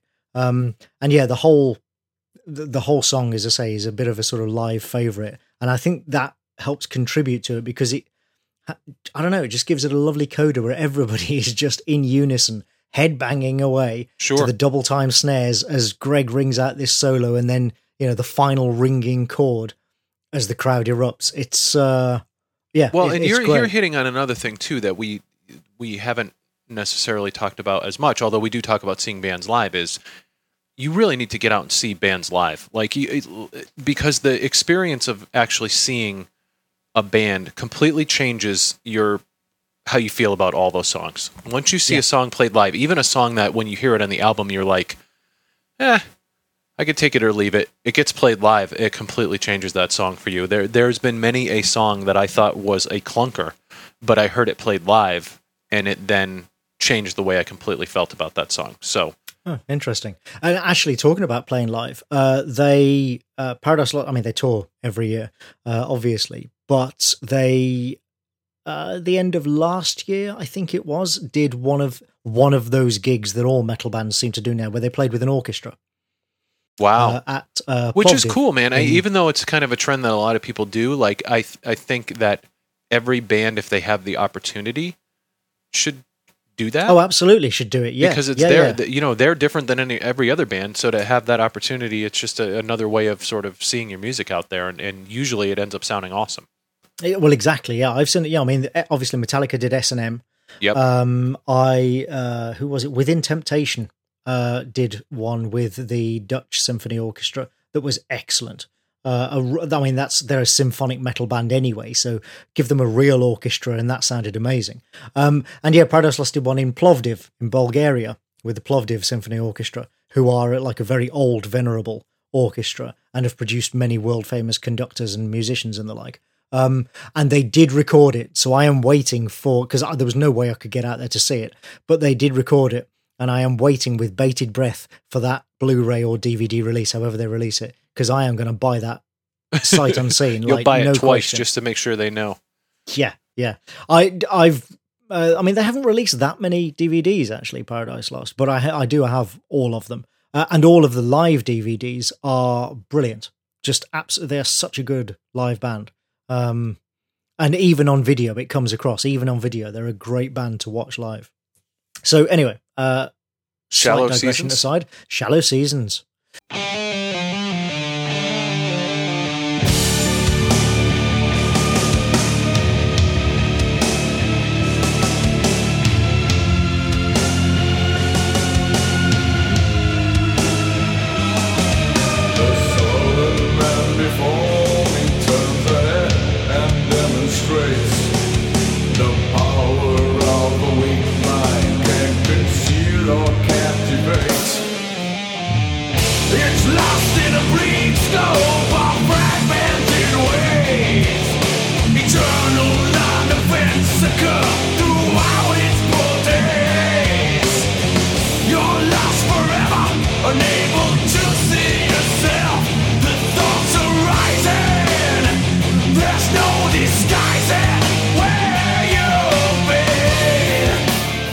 Almost like a I almost felt like a there was kind of a bluesy opening to the to the song a little bit and uh, really? Ah, and at some point during the song there, there's it feels like there's a flange effect oh, probably. Yeah, yeah. which I really I'm a big fan of flange so anytime I hear it's like one of those things that anytime I hear it I'm like ooh is that is that flange that I just heard in there so yeah, Yeah. I I uh Well, and th- there's a big flanger on the intro, uh, and again, the in- like the first, literally the first thirty seconds of this song, again, are so unique or were at the time. Like again in 1993, who the hell was doing that with that sort of weird right flanged keyboard sound and Nick just kind of speaking, pronouncing these lines as if they were off of clay tablets or something. Uh, and then yeah, that boom, and in it comes. Nobody else was doing that in metal. That was I, I remember again the first time I heard this track going like, what is happening here? it felt like it felt like I was hearing a genre be invented. Now, let me ask you a question because this sounds like this song might have had this effect on you. Like, do you actually get the the sort of hair raising tingles on the back of your neck, like when you hear a riff or a song or like just a mind blowing piece of music for the first Oh, time? sure. Because that definitely happens to me. I don't know if that happens to everyone, but that definitely happens to me. Where where Yeah. you you literally get like the um people say the chills, but there's like a there's like this you know sensation of like holy crap my brain can't even process Yeah. what yeah, is yeah. happening there, right there, now There are certain albums where almost as soon as I've started playing them, I'm yeah, as you say, the hairs in the back of your neck. and that's you're best like, oh, wow. experience with a friend where you can look at each other and go holy shit did you just hear that I see. I, I no, I, I'm a I'm a lone listener. If I'm listening to a, to an album for the first time, I want to do it uh, like on my own. i do that know, too i of- mean i definitely have to give an album a good listen all by myself just to let it sort of sink in but i, I remember i was on vacation one year up in maine and uh, the new it was the countdown to extinction album from megadeth came out. Uh, everything's related to megadeth for me. So you so we're uh, two of my friends and i drove to a record store that was 45 minutes away from where we were vacationing because that was the closest place that we could go and get this record on the day that it came out. So we go and pick up the record on the on the day that it came out and i want to say skin of my teeth is the opening song on the album and the end of the guitar solo is like just this pick scratching that was one of those moments where we all just looked at each other and screamed in the car like like just like like it was just one of those classic moments where you're like oh i can't believe that. That was so amazing. Let put it back put it back. Let's hear it again. Uh it was one of those things. So yeah. So Awesome. so yeah. So so shallow seasons um the lyric that i pulled from it was you'll pay pay for the feelings that you feed me Ah, now it's the line after that that I pulled out, which is "Don't hold on to what you call a life." I the the, the disgust and contempt in that line. well in the one in the one before it put them both Wonderful. together and you got a you got a contempt sandwich Yeah. there so uh so yeah so yeah cool cool song very uh very deep Yeah. and dark and and just some great musical dynamics again. Sure. Like the intro is like really interesting. The the way that the main riff kicks in with that Yep. lead. there's a nice uh, solo in this song solo. too Yeah, right. And the the intro, which these guys aren't solo- huge um they're not huge into solos you know what i mean like they're not, they're not uh well, they they're don't need big to showmen because they're not very showy with this which again i think would be out of place with this music anyways but um but this was a song where i was like oh the, i felt like the solo really stood out in the song right. Well, and they don't need to be big on solos because Greg is playing a solo effectively throughout the entire true. song yes, anyway. absolutely yep But the intro to the solo on this song, I absolutely love because you've got it, it- they break the rhythm. And this is another part of songwriting dynamics. They, you know, most songs from the minute the first beat starts, you can follow through on a 4 4 beat and everything is regular and you've got four sets of four, four bars, blah, blah, blah, blah, blah, you know, right the way through to the end. And it all just like falls in line. You can chop it up into lovely equal sized pieces. But then in a song like this, you get that to an extent until you get to the intro to the solo, uh, where basically, you know, Nick's finished singing. Um, and then you get what should be the final bar. And you think, oh, okay, here we go. And then they repeat that bar again. So you get a fifth bar, but higher up, you know, just like in a higher key.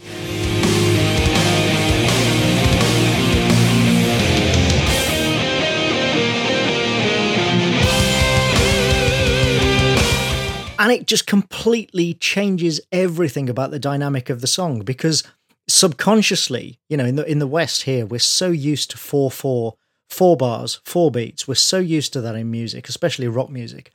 Sure. Unconsciously, you're just kind of following it, and you expect when you get to the fourth bar, you expect, okay, now we're going to get a different bit, a new bit, a new set of four bars. And when you don't, when there's a stop or silence or a fifth bar, or it just throws you. It subconsciously yeah, you makes do you, an go, "Oh, audio hang double on." take. Right, right, yeah. And the way they do it here, it, like they have it, and then immediately rip into this solo, which starts with a squealing, high pitched note Yeah. from Greg. It just really kind of th- throws you out of your chair. You're like, whoa, hang on a second. I love it. Yeah. All right, Christendom.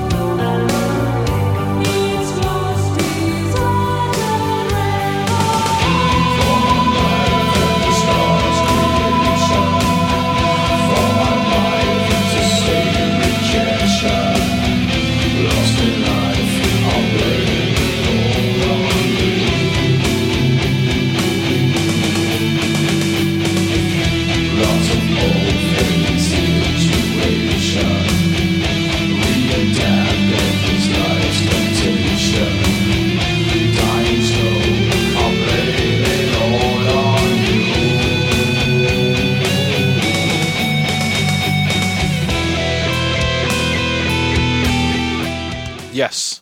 Very The fi- gothicy. The song. final uh, sort of proper Yes. track, if you like, on yeah. this super album. gothicy. Um, you've got your your chorus and your your your choir in the background. You've got uh, it's a very sinister sounding track. The the whole spoken word uh, elements of it as well. Like it's th- this is like and a female vocalist. yeah, this is like put the stamp of goth metal on. you know, you know, like you just next to this song. Like this this has all of the elements of if someone said close your eyes and tell me what goth metal sounds like. Like okay, well it sounds like Christendom. Yeah, well, and this this track, I think, more than any other, is the one that people are thinking of when they call them the grandfathers of gothic metal. Yep. Because yes, what gothic metal has become in the years since is a mixture of male and female vocals, Sure. sinister sounding chords, a bit of choir. You know, yeah, it's as you say, it's all like wrapped up here. To the point, true fact, this is the track that convinced Cristina Scabbia to join Lacuna Coil. Well, you know what? I was just going to mention Lacuna Coil. I was just listening to them the other day. That's that's a band we'll probably take a look at at some point in the show Probably, too. yeah, yeah. Um, but she she's on. I mean, this that's what she claims. Who knows? Maybe she was just being nice. But on a documentary that I have about Paradise Lost, she and the male vocalist from Lacuna Coil, whose name I'm afraid I can't remember. Now, I can't either. but uh, uh, but they're being interviewed together, and you know, she says that this he was trying to get her to join the band, and she was like, oh, I don't know, metal with my voice, blah, blah, blah." and then she heard Christendom. I think he may have even played it to her, uh, and she was like, oh, oh wow, oh okay, yeah, yeah, yeah, all right, That's we're awesome. doing this. We're doing this. that's that's awesome. Yeah, and and it is a great track, and the the end, like the way it ends with the shouting.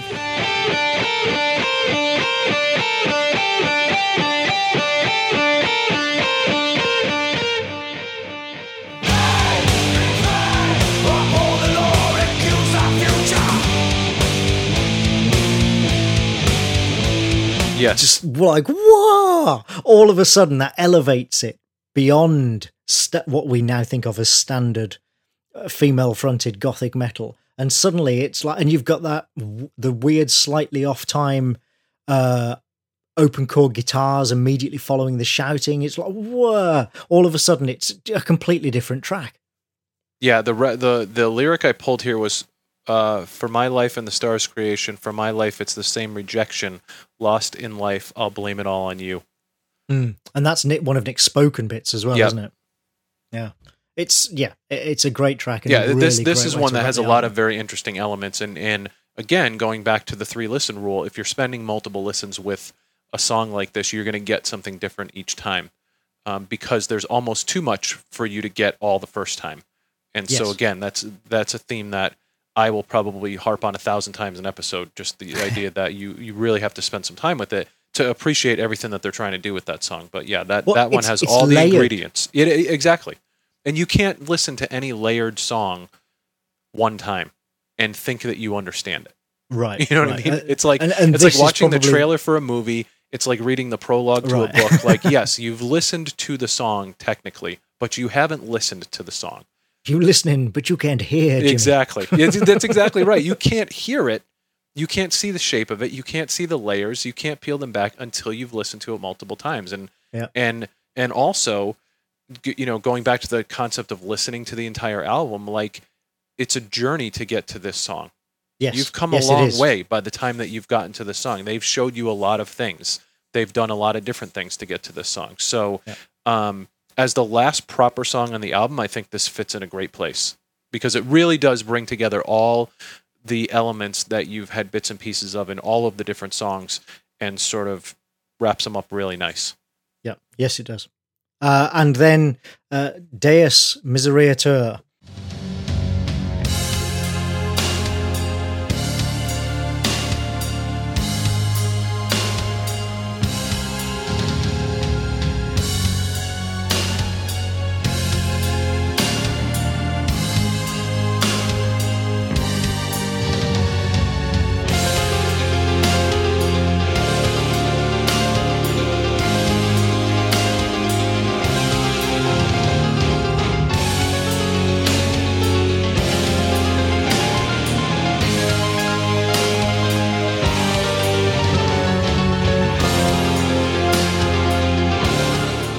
Which is Latin for "May God have mercy." Yep.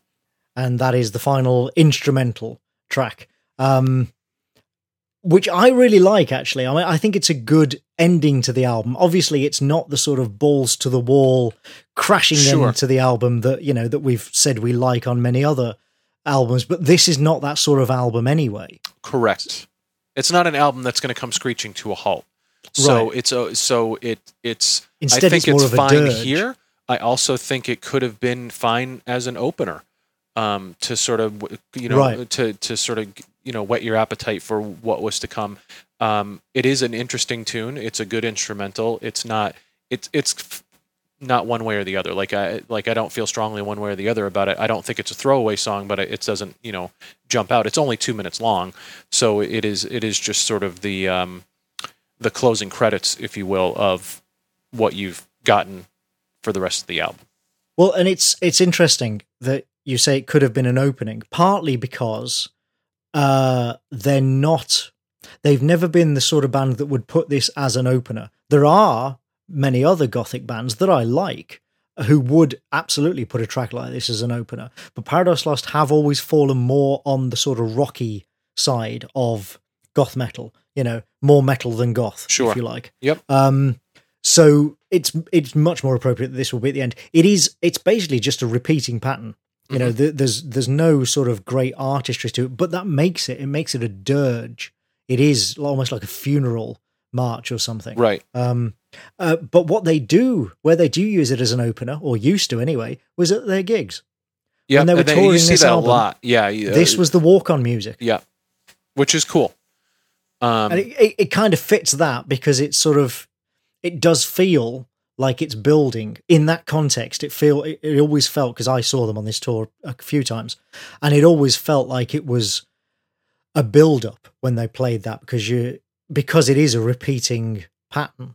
And um, because it's got that slightly sort of classical quasi classical feel to it. Uh, it worked really well as as a a, walk on music. Obviously if they'd actually then come on and played it that would have been very different. Sure. but just over the PA, it actually worked really well. Yeah, and then they, what did they? uh What did they start? Do you know? Actually, I think on this tour they actually opened with the first track on this album with Ember's Fire. Huh. If if I recall correctly, they played Deus Misereatur as their walk on music, and then they would open with Ember's Fire. Most, uh, from what I recall of this of this tour, most of the shows that I saw, that was how they would open it. Yeah, because as we've said, it's a great opening track. Yep. Absolutely. So I mean, all in all, this is an album that uh, I was glad I got to spend a good amount of time with because I appreciated it more and more every time I listened to it. To the point now where I, as I said, it's it's in my car right now. I was actually listening to it on the way home from work today, um, and I really You- enjoyed it. I, I'm so, I mean, sorry, listeners, not much arguing in this episode, um, but I am really glad that you that you like this because I am all about spreading the word of Paradise Lost. But you really have to go and get a copy of Draconian Times now. I will definitely Uh, do that. Yeah, because I mean, like I, say that's kind of that's the sort of big budget version of this album almost i mean you know not quite but you know to put it in simplistic terms imagine this album with like 10 times the budget and pretty much that is draconian times Yeah. Yeah, and this is uh, again, this is an album that I think repeated listens are very favorable for. And so, you know, if there's a theme of this show, it's that please try the music that we're talking about on this show because we're trying to sort of expose people to different things. And in in addition to celebrating albums that we think are are really amazing, but um give the music its due. And I feel like this was an album that had I had we recorded this after I listened to it once or twice, it would have been a different episode.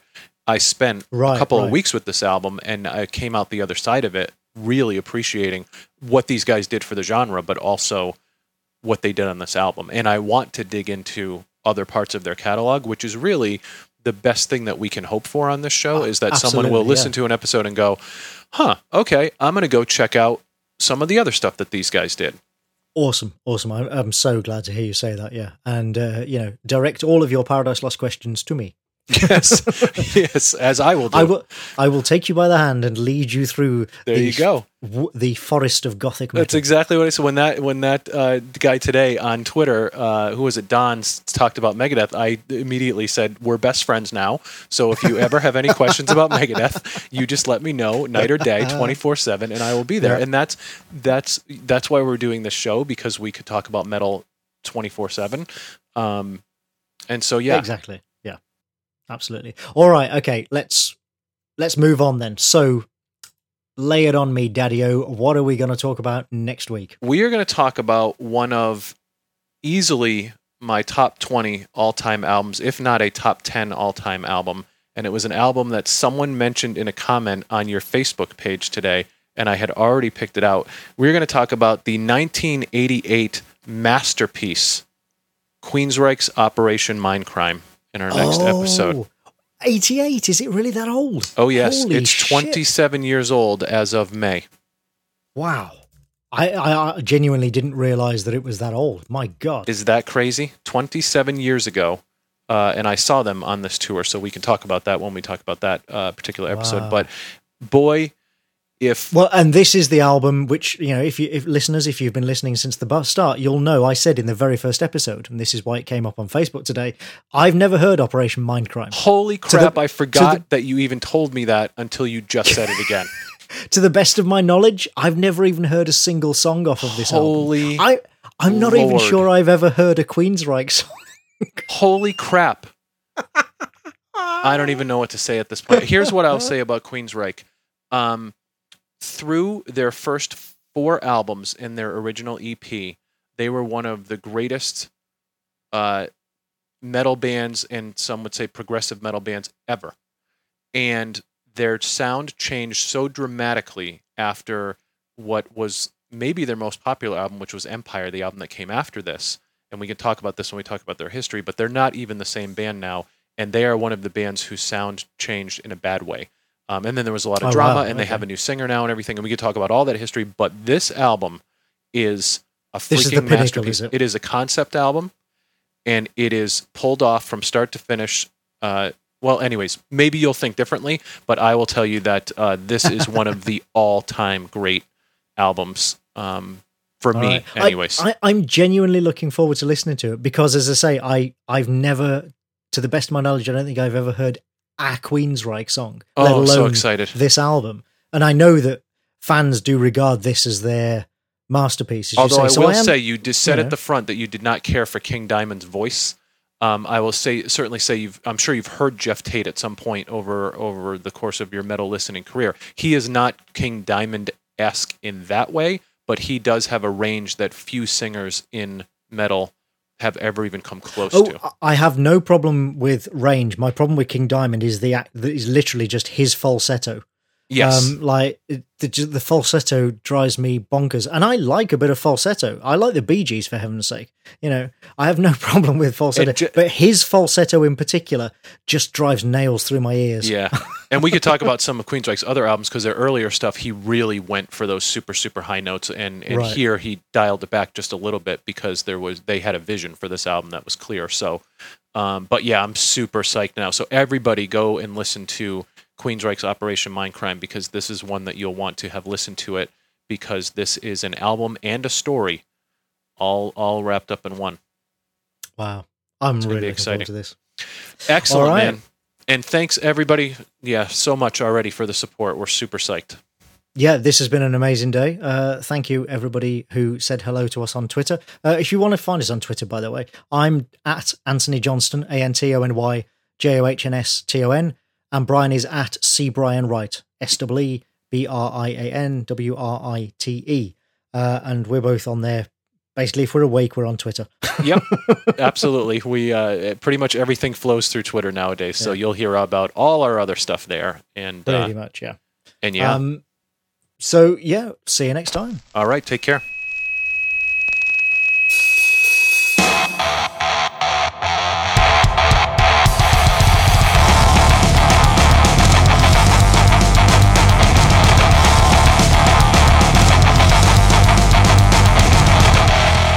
You've been listening to Antony Johnston and Brian LaTendre Thrash It Out. If this is your kind of thing, please spread the word, rate us on iTunes, and support us at patreon.com slash thrash it out. With your help, we can stay completely independent and keep thrashing. If you want to get in touch, go to thrashitoutpodcast.com. Thank you and good night.